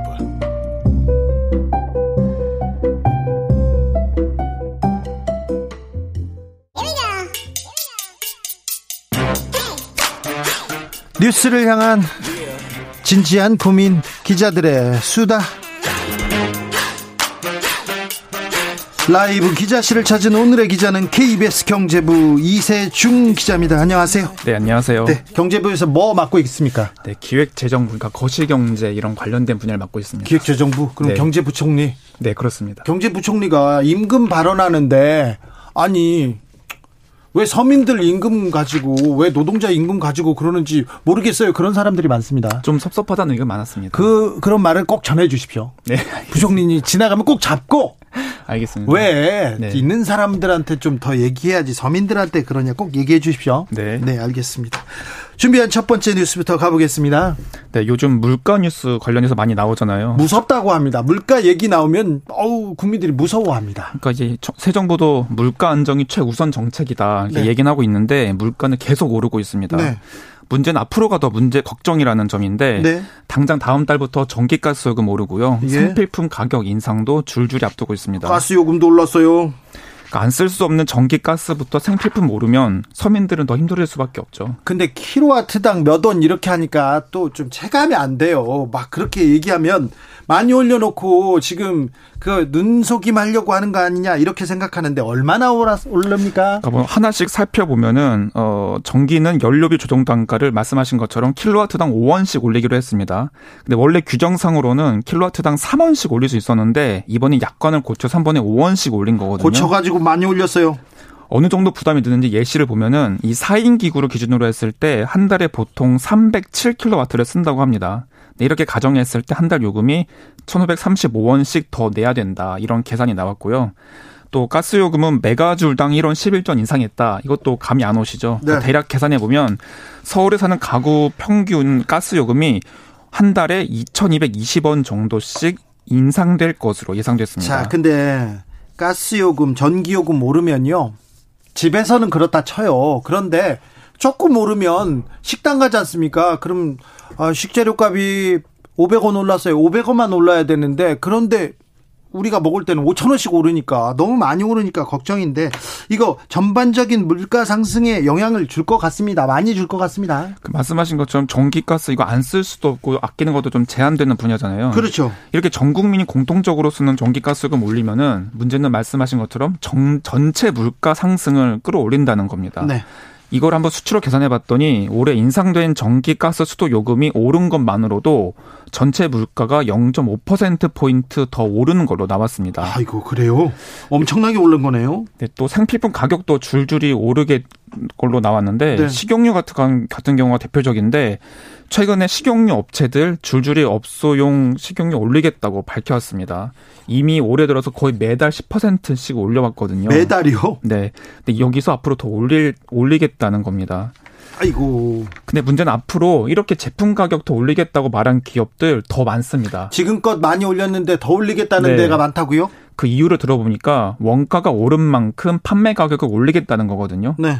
그 한국은행에서 조사해 봤더니 기업의 70% 정도가 이미 제품 가격을 올렸고 아직 올리지 않은 기업 중에 절반도 곧 올릴 거다 이렇게 말했습니다. 아니 그런데 지금 당장 전기가스 요금 올렸잖아요. 그러니까 중요한 게 이 전기가스 요금이 오르면은 기업이 제품 만드는데도 전기가스 들잖아요. 네. 그러니까 그 제품 만드는 비용 역시 또 오른다는 얘기예요. 아이고. 그럼 다음 수준은 예상하시겠지만 기업은 또 그 오른 만큼을 생품 가격에 네. 반영할 수밖에 없습니다. 그러니까요. 100원 오르면 우리한테는 1000원 올리를 올리지 않습니까? 그런데 맞습니다. 물가 언제쯤 잡는데요? 언제쯤 진정될까요? 결론적으로 말씀드리면 물가는 앞으로 더 오를 거다. 네. 지금이 정점이 아니라는 게 공통된 시각입니다. 아이고. 지난달 물가 상승률이 5.4% 나왔는데 추경호 부총리가 최근에 당분간 6%대 상승률이 나올 거다 이렇게 말하기로 했습니다. 더 오르네. 우선 전기가스 요금 다음 달부터 오르잖아요. 네. 근데 이거 3분기분 인상이거든요. 그러니까 7, 8, 9월 인상이고 10월이 되면 이미 전기가스 요금 또 올리기로 예정돼 있습니다. 10월이 되면 또 올린다고요? 네, 이미 그거는 예정된 상황입니다. 그런데 좀 불만이 있습니다. 불만 있어요, 장관님. 아니 장마철 그리고 무더위 오는데 폭염 오는데 지금 올리면 서민들 벌벌 떨어요. 그렇죠. 네. 그런데 또 오른다고 10월에 이게 이미 예정된 사항이 10월에 또 오른다는 건데 거기다가 말씀하신 대로 관광 늘어나서 서비스 물가 오르죠. 요즘 식당 가면은 뭐 가격 부득이하게 올립니다라는 표 많이 붙어 있잖아요. 외식 물가 오르고 또 기름값은 7주 연속 지금 상승세를 기록하고 있습니다. 아이고, 네. 그래서 기름값 무서워서 대중교통 이용해요 그런 사람들도 있더라고요. 그래서 아까 말씀하신 게 그 추경 부총리에게 전해달라고 한 말씀이 네. 어제 나온 얘기거든요. 예. 그러니까 물가가 너무 안 잡히니까 어제 경영계를 만나서 추경호 부총리가 경영계의 제품 가격이랑 임금 인상 좀 자제해 달라. 대신에 투자를 좀 늘려 달라. 이렇게 말했습니다. 사실 이게 논리적으로는 맞아요. 그러니까 임금이 올라 버리면은 물가가 오르게 되는 악선에 빠질 수 있다. 뭐 이런 건데 사실 큰 틀에서 보면 틀린 말은 아닐 수 있으나 그러나 좀 말이 안 되는 사실 게. 예. 그렇죠. 이게 이안 그래도 물가 올라서 힘든 직장 입장에서 네. 다 오르는데 내 지갑만 노리지 말라는 거냐. 네. 굉장히 서운한 말일 수밖에 아니, 없습니다. 기업체 그래서 기업체에다가 지금 세금 깎아줬잖아요. 맞습니다. 세금 깎아줬으니까 임금은 내리지 마라. 임금은 좀 올려주고 소비자가를 좀 내려라. 이렇게 얘기해야 되는 거 아닌가? 저의 그래서 바람입니다. 그런 비판이 좀 나오고 있죠. 그렇죠. 아, 네. 빨리 좀 잡아주셔야 될 텐데 걱정입니다. 이세준 기자 물가가 올랐다. 어디에서 느낍니까? 요즘 식당 어디를 가도 올랐다는 게 좀 바로 느껴지지 않아요? 이게 어딜 제가 저번 주에도 식당 몇 군데 갔을 때 거의 절반 정도는 부두격이 가격값이 올라서 아, 원재료가 네. 올립니다. 이런 거 너무나 요새 다 식당에서 계속 올리고 있어요. 네, 알겠어요. 다음 뉴스로 가볼까요? 네, 정부가 노동개혁 추진 방향을 발표했습니다. 네. 현재 주 52시간제를 주 단위에서 월 단위로 유연하게 관리하자 이게 골자인데 이거 윤석열 대통령이 후보 시절부터 계속 얘기하던 맞습니다. 내용입니다. 그러니까 좀 설명드리자면 한 주 근로 시간이 40시간인데 12시간까지 연장할 수가 있잖아요. 네. 근데 이제 정부한 대로라면 이 연장 근로를 한 주에 몰아서 할 수 있으니까 러프하게 단순하게 개선해 보면 한 주에 연장 근로 시간만 최대 48시간까지 가능하게 되는 그런 제도입니다. 그런데 대통령과 지금 노동부가 혼선이 있었던 것 같은데 혼선은 조정됐습니까? 이게 좀 고용노동부가 이렇게 발표한 그 다음날 윤석열 대통령이 나 이런 보고 못 받았다. 공식 입장 아니다. 이렇게 나오면서 좀 논란이 시작됐잖아요. 혼선인 거 아니냐. 네. 근데 대통령실에서는 아, 우리 혼선 아니고 주 52시간제의 노동부가 그 기본 방, 방향 계획을 발표했는데 이게 마치 최종관인 것처럼 언론 보도가 됐다. 그래서 한번 물어본 거다. 또 노동부도 그래 우리 맞다 우리 부랴 우리 이거 대통령실과 입장 다르지 않다 엇박자 아니다 같은 얘기다 이렇게 계속 강조하고 있었습니다. 이게 혼선이고요. 이게 엇박자입니다. 국민들 불안하게 지금 뭐 하시는 건지 굉장히 그렇죠. 이례적인 일인데 아무튼 주 52시간 노사가 첨예하게 첨예하게 대립하는 사건이고 노동자들한테 굉장히 중요해요. 우리는 적게 자고 적게 자고 일 많이 하지 않습니까? 그런데 이걸 또 늘려놓으면 노동자들 더 많이 일해야 되는 거 아닌가 그런 걱정하는데 아무튼 어, 조금 일관된 안을 엇박자 내지 말고 혼선 내지 말고 좀 정확하게 좀 보여줬으면 좋겠습니다. 굉장히 우려되는 부분 중에 하나입니다. 다음 뉴스로 가보겠습니다. 네, 정부가 5년마다 장래 가구 추계라는 자료를 내는데요. 네. 그러니까 쉽게 얘기하면 미래의 우리나라 가구 구성이 어떻게 바뀔까 예측하는 자료입니다. 해봤더니요. 네, 어제 발표한 거는 2020년과 30년 중 2050년을 비교한 건데 네. 2050년이 되면은 1인 가구의 비중이 지금보다 대폭 늘어나고 더요. 특히 1인 가구의 절반 이상이 65세 이상 고령층일 것으로 예측됐습니다. 2050년이면 어, 이 기자도 저도 이제 30년 뒤면 거의 이제 네, 그렇습니다. 알겠어요. 네. 네. 그러면 네. 1인 가구가 계속 늘어난다. 앞으로는 그렇죠. 앞으로 혼자 사람 사는 사람들이 많다. 그런데요. 1인 가구 생각하면 2030 청년층이 주로 1인 가구 아닌가 그렇게 지금은 생각되거든요. 그 말씀하신 대로 2020년 데이터를 보면은 20대가 가장 많습니다. 네. 근데 2050년이 되면은 1인 가구 중에 70대가 18.4%로 가장 많을 걸로 예측됐거든요. 그렇죠. 이걸 아예 65세 이상으로 한정해서 조사해 봤더니 2020년에는 전체의 25%였는데 2050년이 되면은 50% 넘는 걸로 나왔습니다. 초, 초고령화로 가는데 혼자 살게 되는 거군요. 그렇죠. 그러니까 30년 뒤에는 1인 가구의 절반 이상은 노인이다. 이렇게 그렇죠. 보면 될 것 같습니다. 노인들은 혼자 살아야 되고요. 어, 이거 참 근데 아, 청년 이제 청년들이 줄어들고 지금 노인들이 많아지는데 그때 되면 이 뭐라고 해야 되나요? 중년이 중년이 몇 살 정도 되면 중년이라고 할까요? 그 말씀하신 게 이제 중위 연령이라고 하는 건데요. 그러니까 네. 우리나라 사람들을 일렬로 쫙 나이 순으로 세웠을 때 가운데 있는 사람이 몇 살이냐 네. 쉽게 얘기하면 이건데 이게 2020년에는 52세였습니다. 정중앙에 있는 사람 네. 52세요. 자 중년이라고 하면 지금은 52세 돼야 됩니다. 근데 30년 뒤면 이게 65세로 65세요? 그러니까 우리가 노인의 기준을 보통 65세부터 그렇죠. 얘기를 하잖아요. 네. 그러니까 이제는 30년 뒤에는 가운데 있는 중위 연령이 65세 노인이 된다. 이렇게 네. 말할 수 있을 것 같습니다. 네. 1인 가구 비중 계속 커져요. 네, 2020년에는 1인 가구 비중이 30% 정도였는데 네. 2050년에는 대략 40%까지 올라갑니다. 네. 그러니까 10집 중 4집은 혼자 사는 집이란 얘기죠. 네. 반면에 3, 4인 가구는 대폭 줄어들게 되는데 1, 2인 가구만 한정해서 우리가 봤더니 30년 뒤에는 전체의 75%가 한두 명 사는 가구로만 구성된다. 이렇게 나왔습니다. 75% 이상이요? 네, 우와. 그렇습니다. 그러니까 마지막으로 정리해 보면 앞서 말했던 이게 다 결혼에 대한 가치관의 변화로 미혼이 늘고 있고 또 결혼하더라도 아이를 갖는 가구보다는 갖지 않는 가구가 늘어난다는 점 마지막으로 가속화되는 고령화 이 네. 모든 것들이 복합적으로 결합됐다 이렇게 보면 될 것 같습니다. 가속화된 고령화로 이제 조금 지나면 다 혼자 살게 된답니다. 잘해야 되겠네. 뭘 잘해야 되는지는 잘 모르겠습니다. 고민이 필요한 것 같습니다. 말씀 잘 들었습니다. KBS 이세중 기자와 함께했습니다. 감사합니다. 네, 감사합니다. 교통정보센터 다녀오겠습니다. 정현정 씨.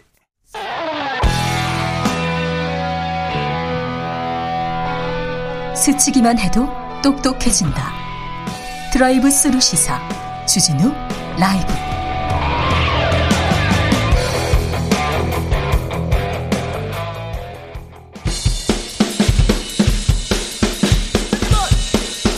틱탁 틱탁 틱탁 현란한 입담의 환상 드리블 오늘 이 뉴스를 주목하라 이슈 티키타카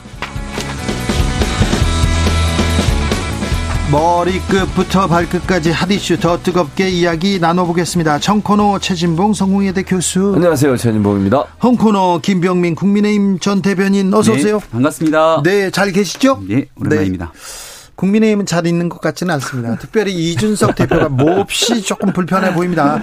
계속 설전 이어가고 있고요. 대통령실에서 익명의 이름으로 나를 공격한다, 인터뷰한다, 이렇게까지 지금 전선을 넓히고 있습니다. 이거 어떻게 보십니까? 최지목 교수님. 그러니까 저는 이렇게 생각해요. 본인이 살기 위해서 당을 함께 끌어들이는 거라고 저는 보거든요. 그래서 조금 저는 안타까워요.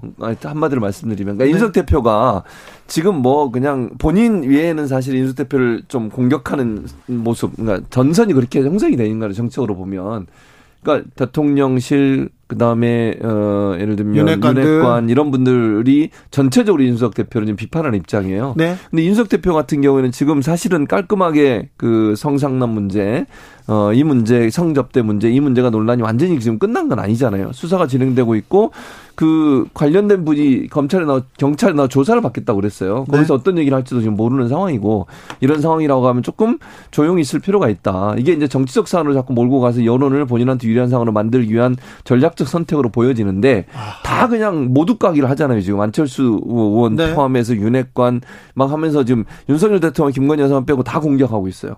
이러면서 전선을 확대하는데 그것이 결국 정치적으로 어떤 이런 상황을 좀 모면하려는 의도가 아닌가 이런 생각이 듭니다. 한동훈 장관은 공격하지 않더라고요. 네. 아 그래요? 어, 그렇습니다. 추가 한 명 더. 네. 일단은 그 이 대표가 얘기하고 있는 윤핵관이라고 하는 용어 자체가 지난 대통령 선거 과정에서 나오지 않았습니까? 네. 그때도 익명에 기반한 핵심 관계자들이 나서서 문제를 일으킨다 이렇게 거듭 얘기를 해왔던 터라 이준석 대표가 지금 뭐 히트 상품으로 만들었죠. 그래서 그 실명을 밝히지 않고 인터뷰하는 거를 굉장히 불쾌해하는 것 같아요. 이준석 대표 입장에서는. 네. 근데 대통령실 입장에서는 당연히 이렇게 인터뷰할 수밖에 없지 않았나 싶은 내용들도 있는데요.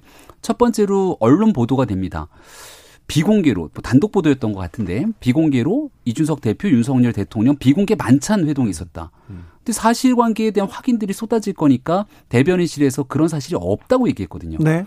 그리고 났는데 이준석 대표가 다소 모호한 듯한 태도로 기자들과의 문답에서 얘기를 합니다. 네. 항상 소통이 잘 되고 있는 것처럼. 네. 그러니까 이런 일들이 진행되고 나니 그다음 보도가 나왔던 게 아마 익명에 기반한 관계자였던 것 같은데 대통령과 대, 이준석 대표와의 회동이 있을 경우 앞으로는 명확한 의제가 필요하다 이런 얘기가 나왔던 것 같아요. 예. 그러니까 할 수 있는 얘기들이 나왔던 건데 어디에서부터 이런 일들이 촉발됐던 것인가를 좀 고민해 볼 필요가 있거든요. 네. 불필요하게 대표와 대통령 시간에 갈등이 노출되는 것처럼 할 가등의 이유가 없고요. 지금 나토의 정상회의에 출국해서 대통령이 첫 번째 정상회담을 가고 있는 만큼 여당의 당 대표는 이를 좀 지원하고 뒷받침하기 위한 노력이 그 어느 때보다 절실히 요구 되는 때다. 조선일보나 일부 보수 언론은 한 발 더 나갔습니다. 이준석 대표 성접대 후에 박근혜 시계 줬다 받았다 이런 얘기도 나오고요. 이준석 대표는 엄청나게 거짓말해 이렇게 얘기 나오는데 이거 음. 이준석 대표 징계로 가는 시계가 차각차각 돌아가는 거 아닙니까? 그렇게 그 해석하는 분들의 그 해석하는 분들이 늘어나고 있습니다. 보수 언론이라기보다는요. 조금 전 중앙일보의 강찬호 논설위원이 썼던 기사를 봤는데 여기에 김성진 씨의 변호인이 김소연 변호사잖아요. 네. 김소연 변호사는 또 이준석 대표와 아주 오랜 인연이 있죠. 네. 예, 그런 관계다 보니까 지금 서로 설전을 주고받는 상황으로 흘러가고 있고 워낙 뉴스가 이준석 대표에 관련된 내용으로 또 쓰다 보면 조회수나 이런 것들이 반응이 뜨겁지 않습니까? 지금 현재 사실관계가 확인되지 어려운 일들이 좀 일방적인 주장으로 나오게 되기도 하는데 결국 수사에서 김성진 씨가 참고인 조사로 이제 어떤 얘기를 하게 될지에 관한 내용들이라 그냥 좀 이렇게 외부로 나가기 전에 빠르게 내용들을 좀 정리할 필요가 있다 싶습니다. 그러니까 저는 이렇게 생각해요. 이번 이제 이 상황적으로 보면 전개된 상황으로 보면 윤석 대표가 어려운 상황이 점점점 빠지고 있다 이렇게 보여져요. 네. 상황적으로 보면. 네. 그러니까 초창기만 해도 사실 윤석 대표가 기세가 좀 등등하면서 대응하듯이 윤핵관과 뭔가 대결하는 정치적 구도로 몰고 갔거든요. 그런 구도로 가고 싶어 했겠죠. 왜냐면 정치적 구도로 보면 사실은 윤석 대표를 지지하는 20, 30대의 젊은 남성층이라든지 아니면 중도 성향의 국민의힘을 지지하는 분들 입장에 윤석 대표의 어떤 지지율이 좀 있잖아요. 여론을 통해서 자기가 당하고 있는 정치적 어떤 핍박 이런 프레임을 가지고서 넘어서려고 했는데 문제는 이제 김성진 씨가 나타나게 된 거잖아요. 이분이 이제 조사를 받으면서 어떤 얘기를 하느냐는 그 모든 것이 한 번에 무너질 수 있는 위험성을 안고 있는 폭발적인 폭발력을 갖고 있어요. 네. 그분이 어떤 말을 하느냐에 따라서 이거는 뭐 지금 뭐 일부 보수 언론에 보도하듯이 그게 사실이라고 하면 그걸 어떻게 이거는 정치적 어떤 그 파워 게임의 프레임으로 넘어설 수 없는 역할이 돼버리는 거예요. 네. 그래서 이 여기서 어떤 경우가 나오느냐 가 중요해 질 수밖에 없고 지금은 정치적 프레임의 문제가 아니라 사실관계 확인이라고 하는 수사의 프레임으로 넘어갔기 때문에 이준석 대표가 이걸 넘어서기 위해서는 그 수사 과정에서 명백하게 아무런 문제가 없다는 걸 증명되지 않으면 이제는 넘어설 수 없는 상황이 됐지 않았나 이렇게 보여집니다. 김병민 대변인, 네. 나토 정상회의 참석한 윤석열 대통령 내외 어떻게 보고 계십니까? 국익을 위해서 최선을 다하고 있다. 이렇게 생각이 되고요. 그 첫 번째 정상회의지 않습니까? 대통령을 좋아하는 분들도 있을 거고 또 대통령과 김건희 여사에 대해서 다소 우호적이지 않은 국민들도 계실 겁니다. 하지만 대한민국의 정상으로서 국익을 위해 외교 어, 활동에 나선 만큼 과거 문재인 대통령이 외교의 행사에 나서면 또 국익을 위해 활동하는 거니만큼 여야를 떠나서 한 목소리로 또 함께 잘하기를 응원하지 않았습니까? 그런 모습으로 나토 정상회의에서 좋은 모습 보이기를 다시 한번 응원합니다. 다 네. 잘하길 응원하지는 응원하죠. 네. 저도 응원합니다. 잘하기를 정말 응원. 최진봉 교수는 응원 많이 하십시오. 응원합니다. 네. 많이 하셔야 됩니다. 응원하는데 네. 하는데 자 응원하는데요. 아 일단 그러니까 좀 이렇게 말씀을 정무적 판단의 말씀을 해야 하는 김병미 대변인이 없으니까 이런 일이 발생하지 않나 하는 생각이 개인적으로 드는데 비행기 안에서도 그 기자들과 만나서 뭐 프리미어 축구 봤다. 그다음에 이제 너무 또 뭐 이번 가서 뭐 어떤 그 대화를 하실 거냐 했더니 그냥 얼굴 일으키고 뭐 어떤 얘기 할지 모르게 좀 뭐 그냥 간단하게 어느 정도 하고 그 뒤에 더 깊이 얘기 이렇게 얘기하면 안 된다는 말씀이에요. 이게 국민들은 불안해요. 그러면 대통령이 뭔가 준비돼 있고 대통령이 뭔가 이번 그 방 뭐 예를 들어 나토에 가는 물론 그것도 논란이 많았잖아요. 가야 되냐 말아야 되냐. 일단 갔어요. 갔으면 성과를 내야 돼요. 그러면 성과를 내겠다고 하는 약속을 하고 그런 부분들이 국민들한테 어필될 수 있도록 발언을 해야 되는데 그런 발언이 아니라 또 초보적인 모습을 보여준 게 아니냐 이런 불안감이 생기는 것은 주의할 필요가 있다 이런 생각이 듭니다. 네, 그 대통령의 언어 중에서 이제 기자들과 웃으면서 얘기했던 거 한 토막 때문에 또 백혜련 의원 등 막 거친 공세가 있게 되는데 그런 내용들이 좀 집중하지 말고 전체적인 큰 그림을 봤으면 좋겠습니다. 네. 우크라이나 전쟁 때문에 지금 있게 되는 나토에서 얼마나 많은 애들이 있게 되는지 또 우리도 원전 세이즈를 비롯해서 반도체 문제 그리고 대한민국 국익에 관한 이 경제 안보 이르기까지 좋은 일 많이 하고 올 거니까 다 끝나고 어떤 보따리를 갖고 오는지를 보고 평가해도 늦지 않다고 생각합니다. 이명박 전 대통령이 석방됐습니다. 어떻게 보셨습니까? 네, 석방이라기보다는 형 집행 정지, 뭐 네. 석방이긴 임시 석방인 네. 거죠. 그러니까 죄를 없애주는 게 아닙니다. 네. 건강이 매우 매우 안 좋다 이렇게 또 얘기가 나오고 있는 상황이고요. 여든이 넘는 고령이지 않습니까? 근데 이명박 전 대통령 입장에서는 사면을 할 듯, 할 듯, 할 듯 했던 게 꽤 여러 번이 있었거든요. 왜냐하면 지난번에 이낙연 전 대표 때부터 시작해서 전직 대통령에 관한 사면 문제가 여러 번 나왔습니다. 그래서 일단은 건강상의 문제로 형 집행정지 됐던 것은 어, 여러 전문가들의 판단일 거라 생각을 하고요.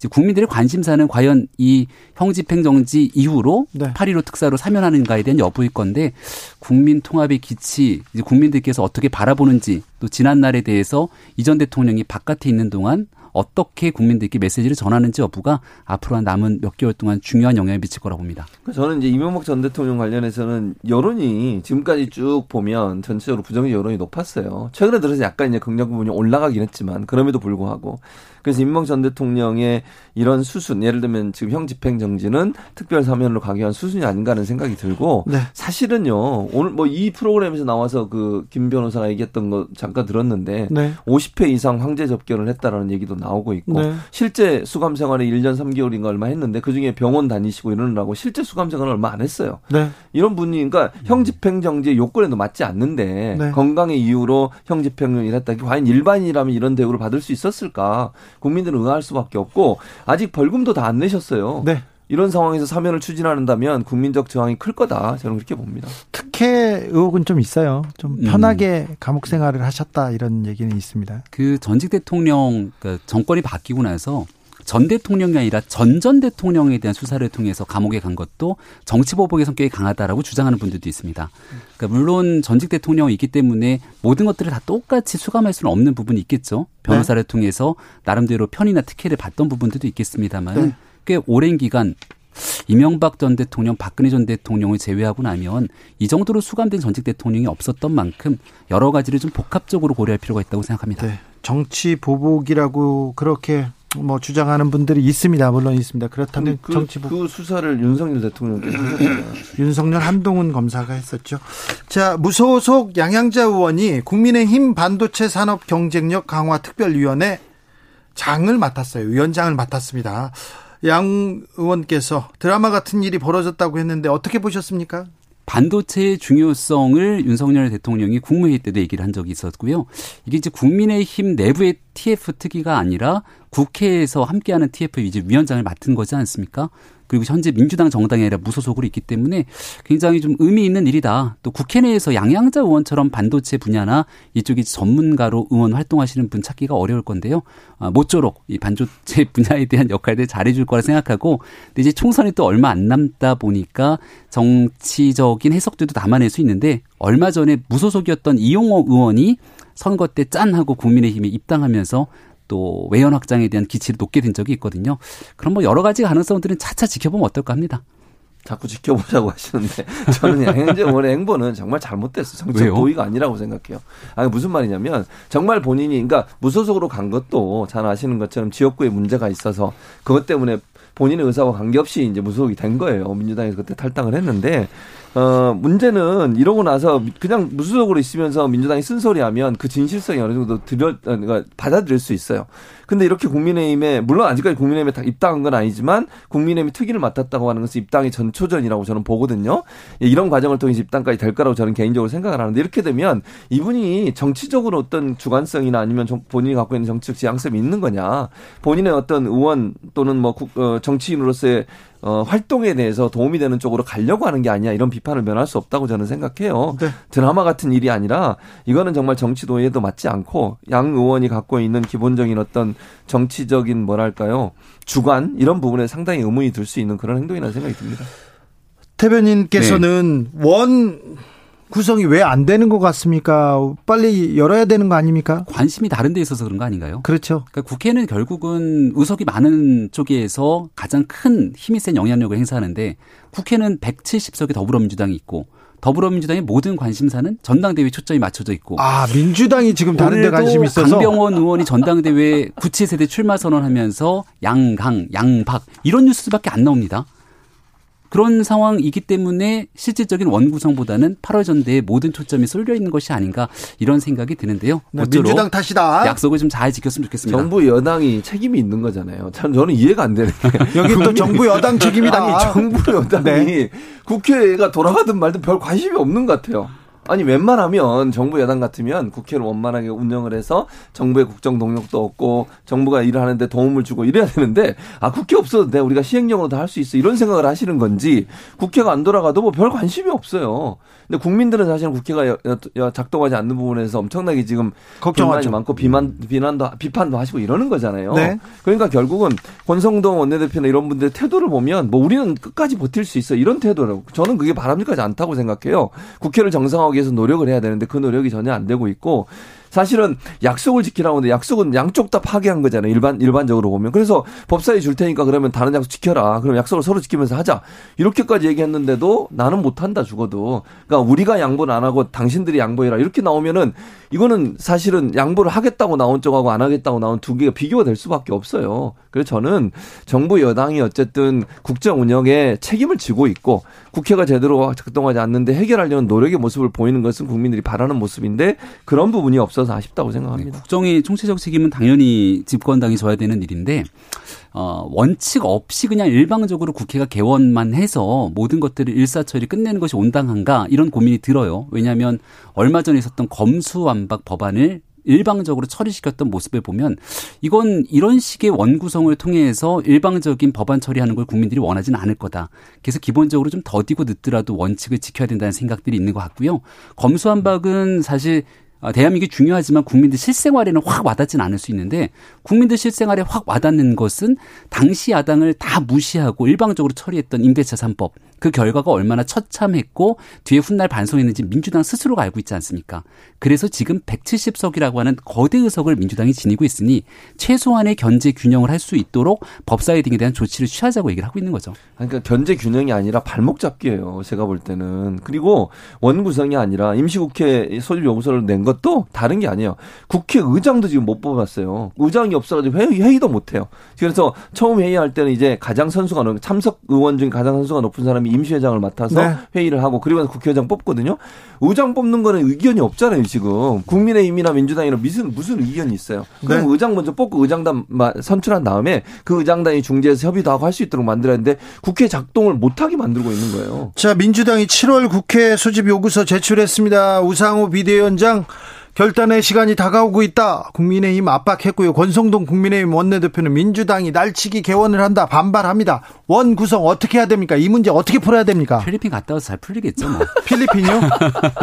그 말씀하셨던 거 국회의장 뽑자고 음. 말씀하셨는데 뭐 빨리 뽑으면 되고 음. 같이 동시에 법사위원장 처리하고 하자 이렇게 얘기를 하고 있는 상황입니다.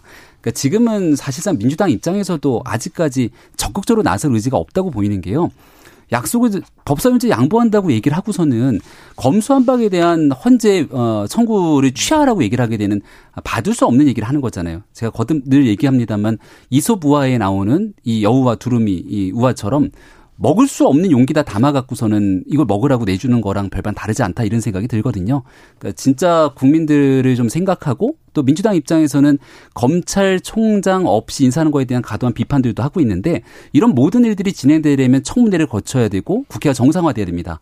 그래서 법사위원장 문제 딱 풀리면 모든 게 다 정리되는데 왜 2020년 총선 끝나고 나서 당시 미래통합당이 상임위원장 부의장 다 줬던 그런 결기로 좀 나서지 못하는가 이런 아쉬움이 듭니다. 그러니까 저는 이렇게 생각해요. 법사위원장 얘기하시는 법사위원장 그럼 왜 그 여당은 그걸 양보를 못하는 거예요? 그럼 반대로 얘기하면 똑같은 상황이고 검수 검수 완박에 아니, 대한 아픈 완박이, 기억. 아니 아픈 기억이 아니고 그 첫 번째 그 문제고 두 번째는 뭐냐면 이번에도 사실은 그 원구성 문제는 아까도 말씀드렸잖아요. 그건 차후에 논의될 수 있다고 저는 생각해요. 임시 국회를 소집 요구서를 낸 것은 의장단 뽑는 것이고 그다음에 인사청문회 특위 만드는 게 목적이에요. 그리고 저는 아까 이제 말씀하신 뭐 이 그 헌법재판소에 제소한 부분은 그건 협상으로 충분히 가능하다고 생각해요. 예를 들면 지금 민주당이 요구하는 것은 그 사법개혁 특위 그거 구상하자는 거예요. 그게 주고 사실은 뒤에 있는 부분은 협상을 통해서 충분히 저는 협의가 가능하다고 보거든요. 그럼 협상 테이블에 나와서 그 부분에 대해서 얘기해야 되는데 사법개혁 특위 만드는 것, 사법개혁 특위 만드는 것 자체도 지금 못 하겠다고 하고 있어요.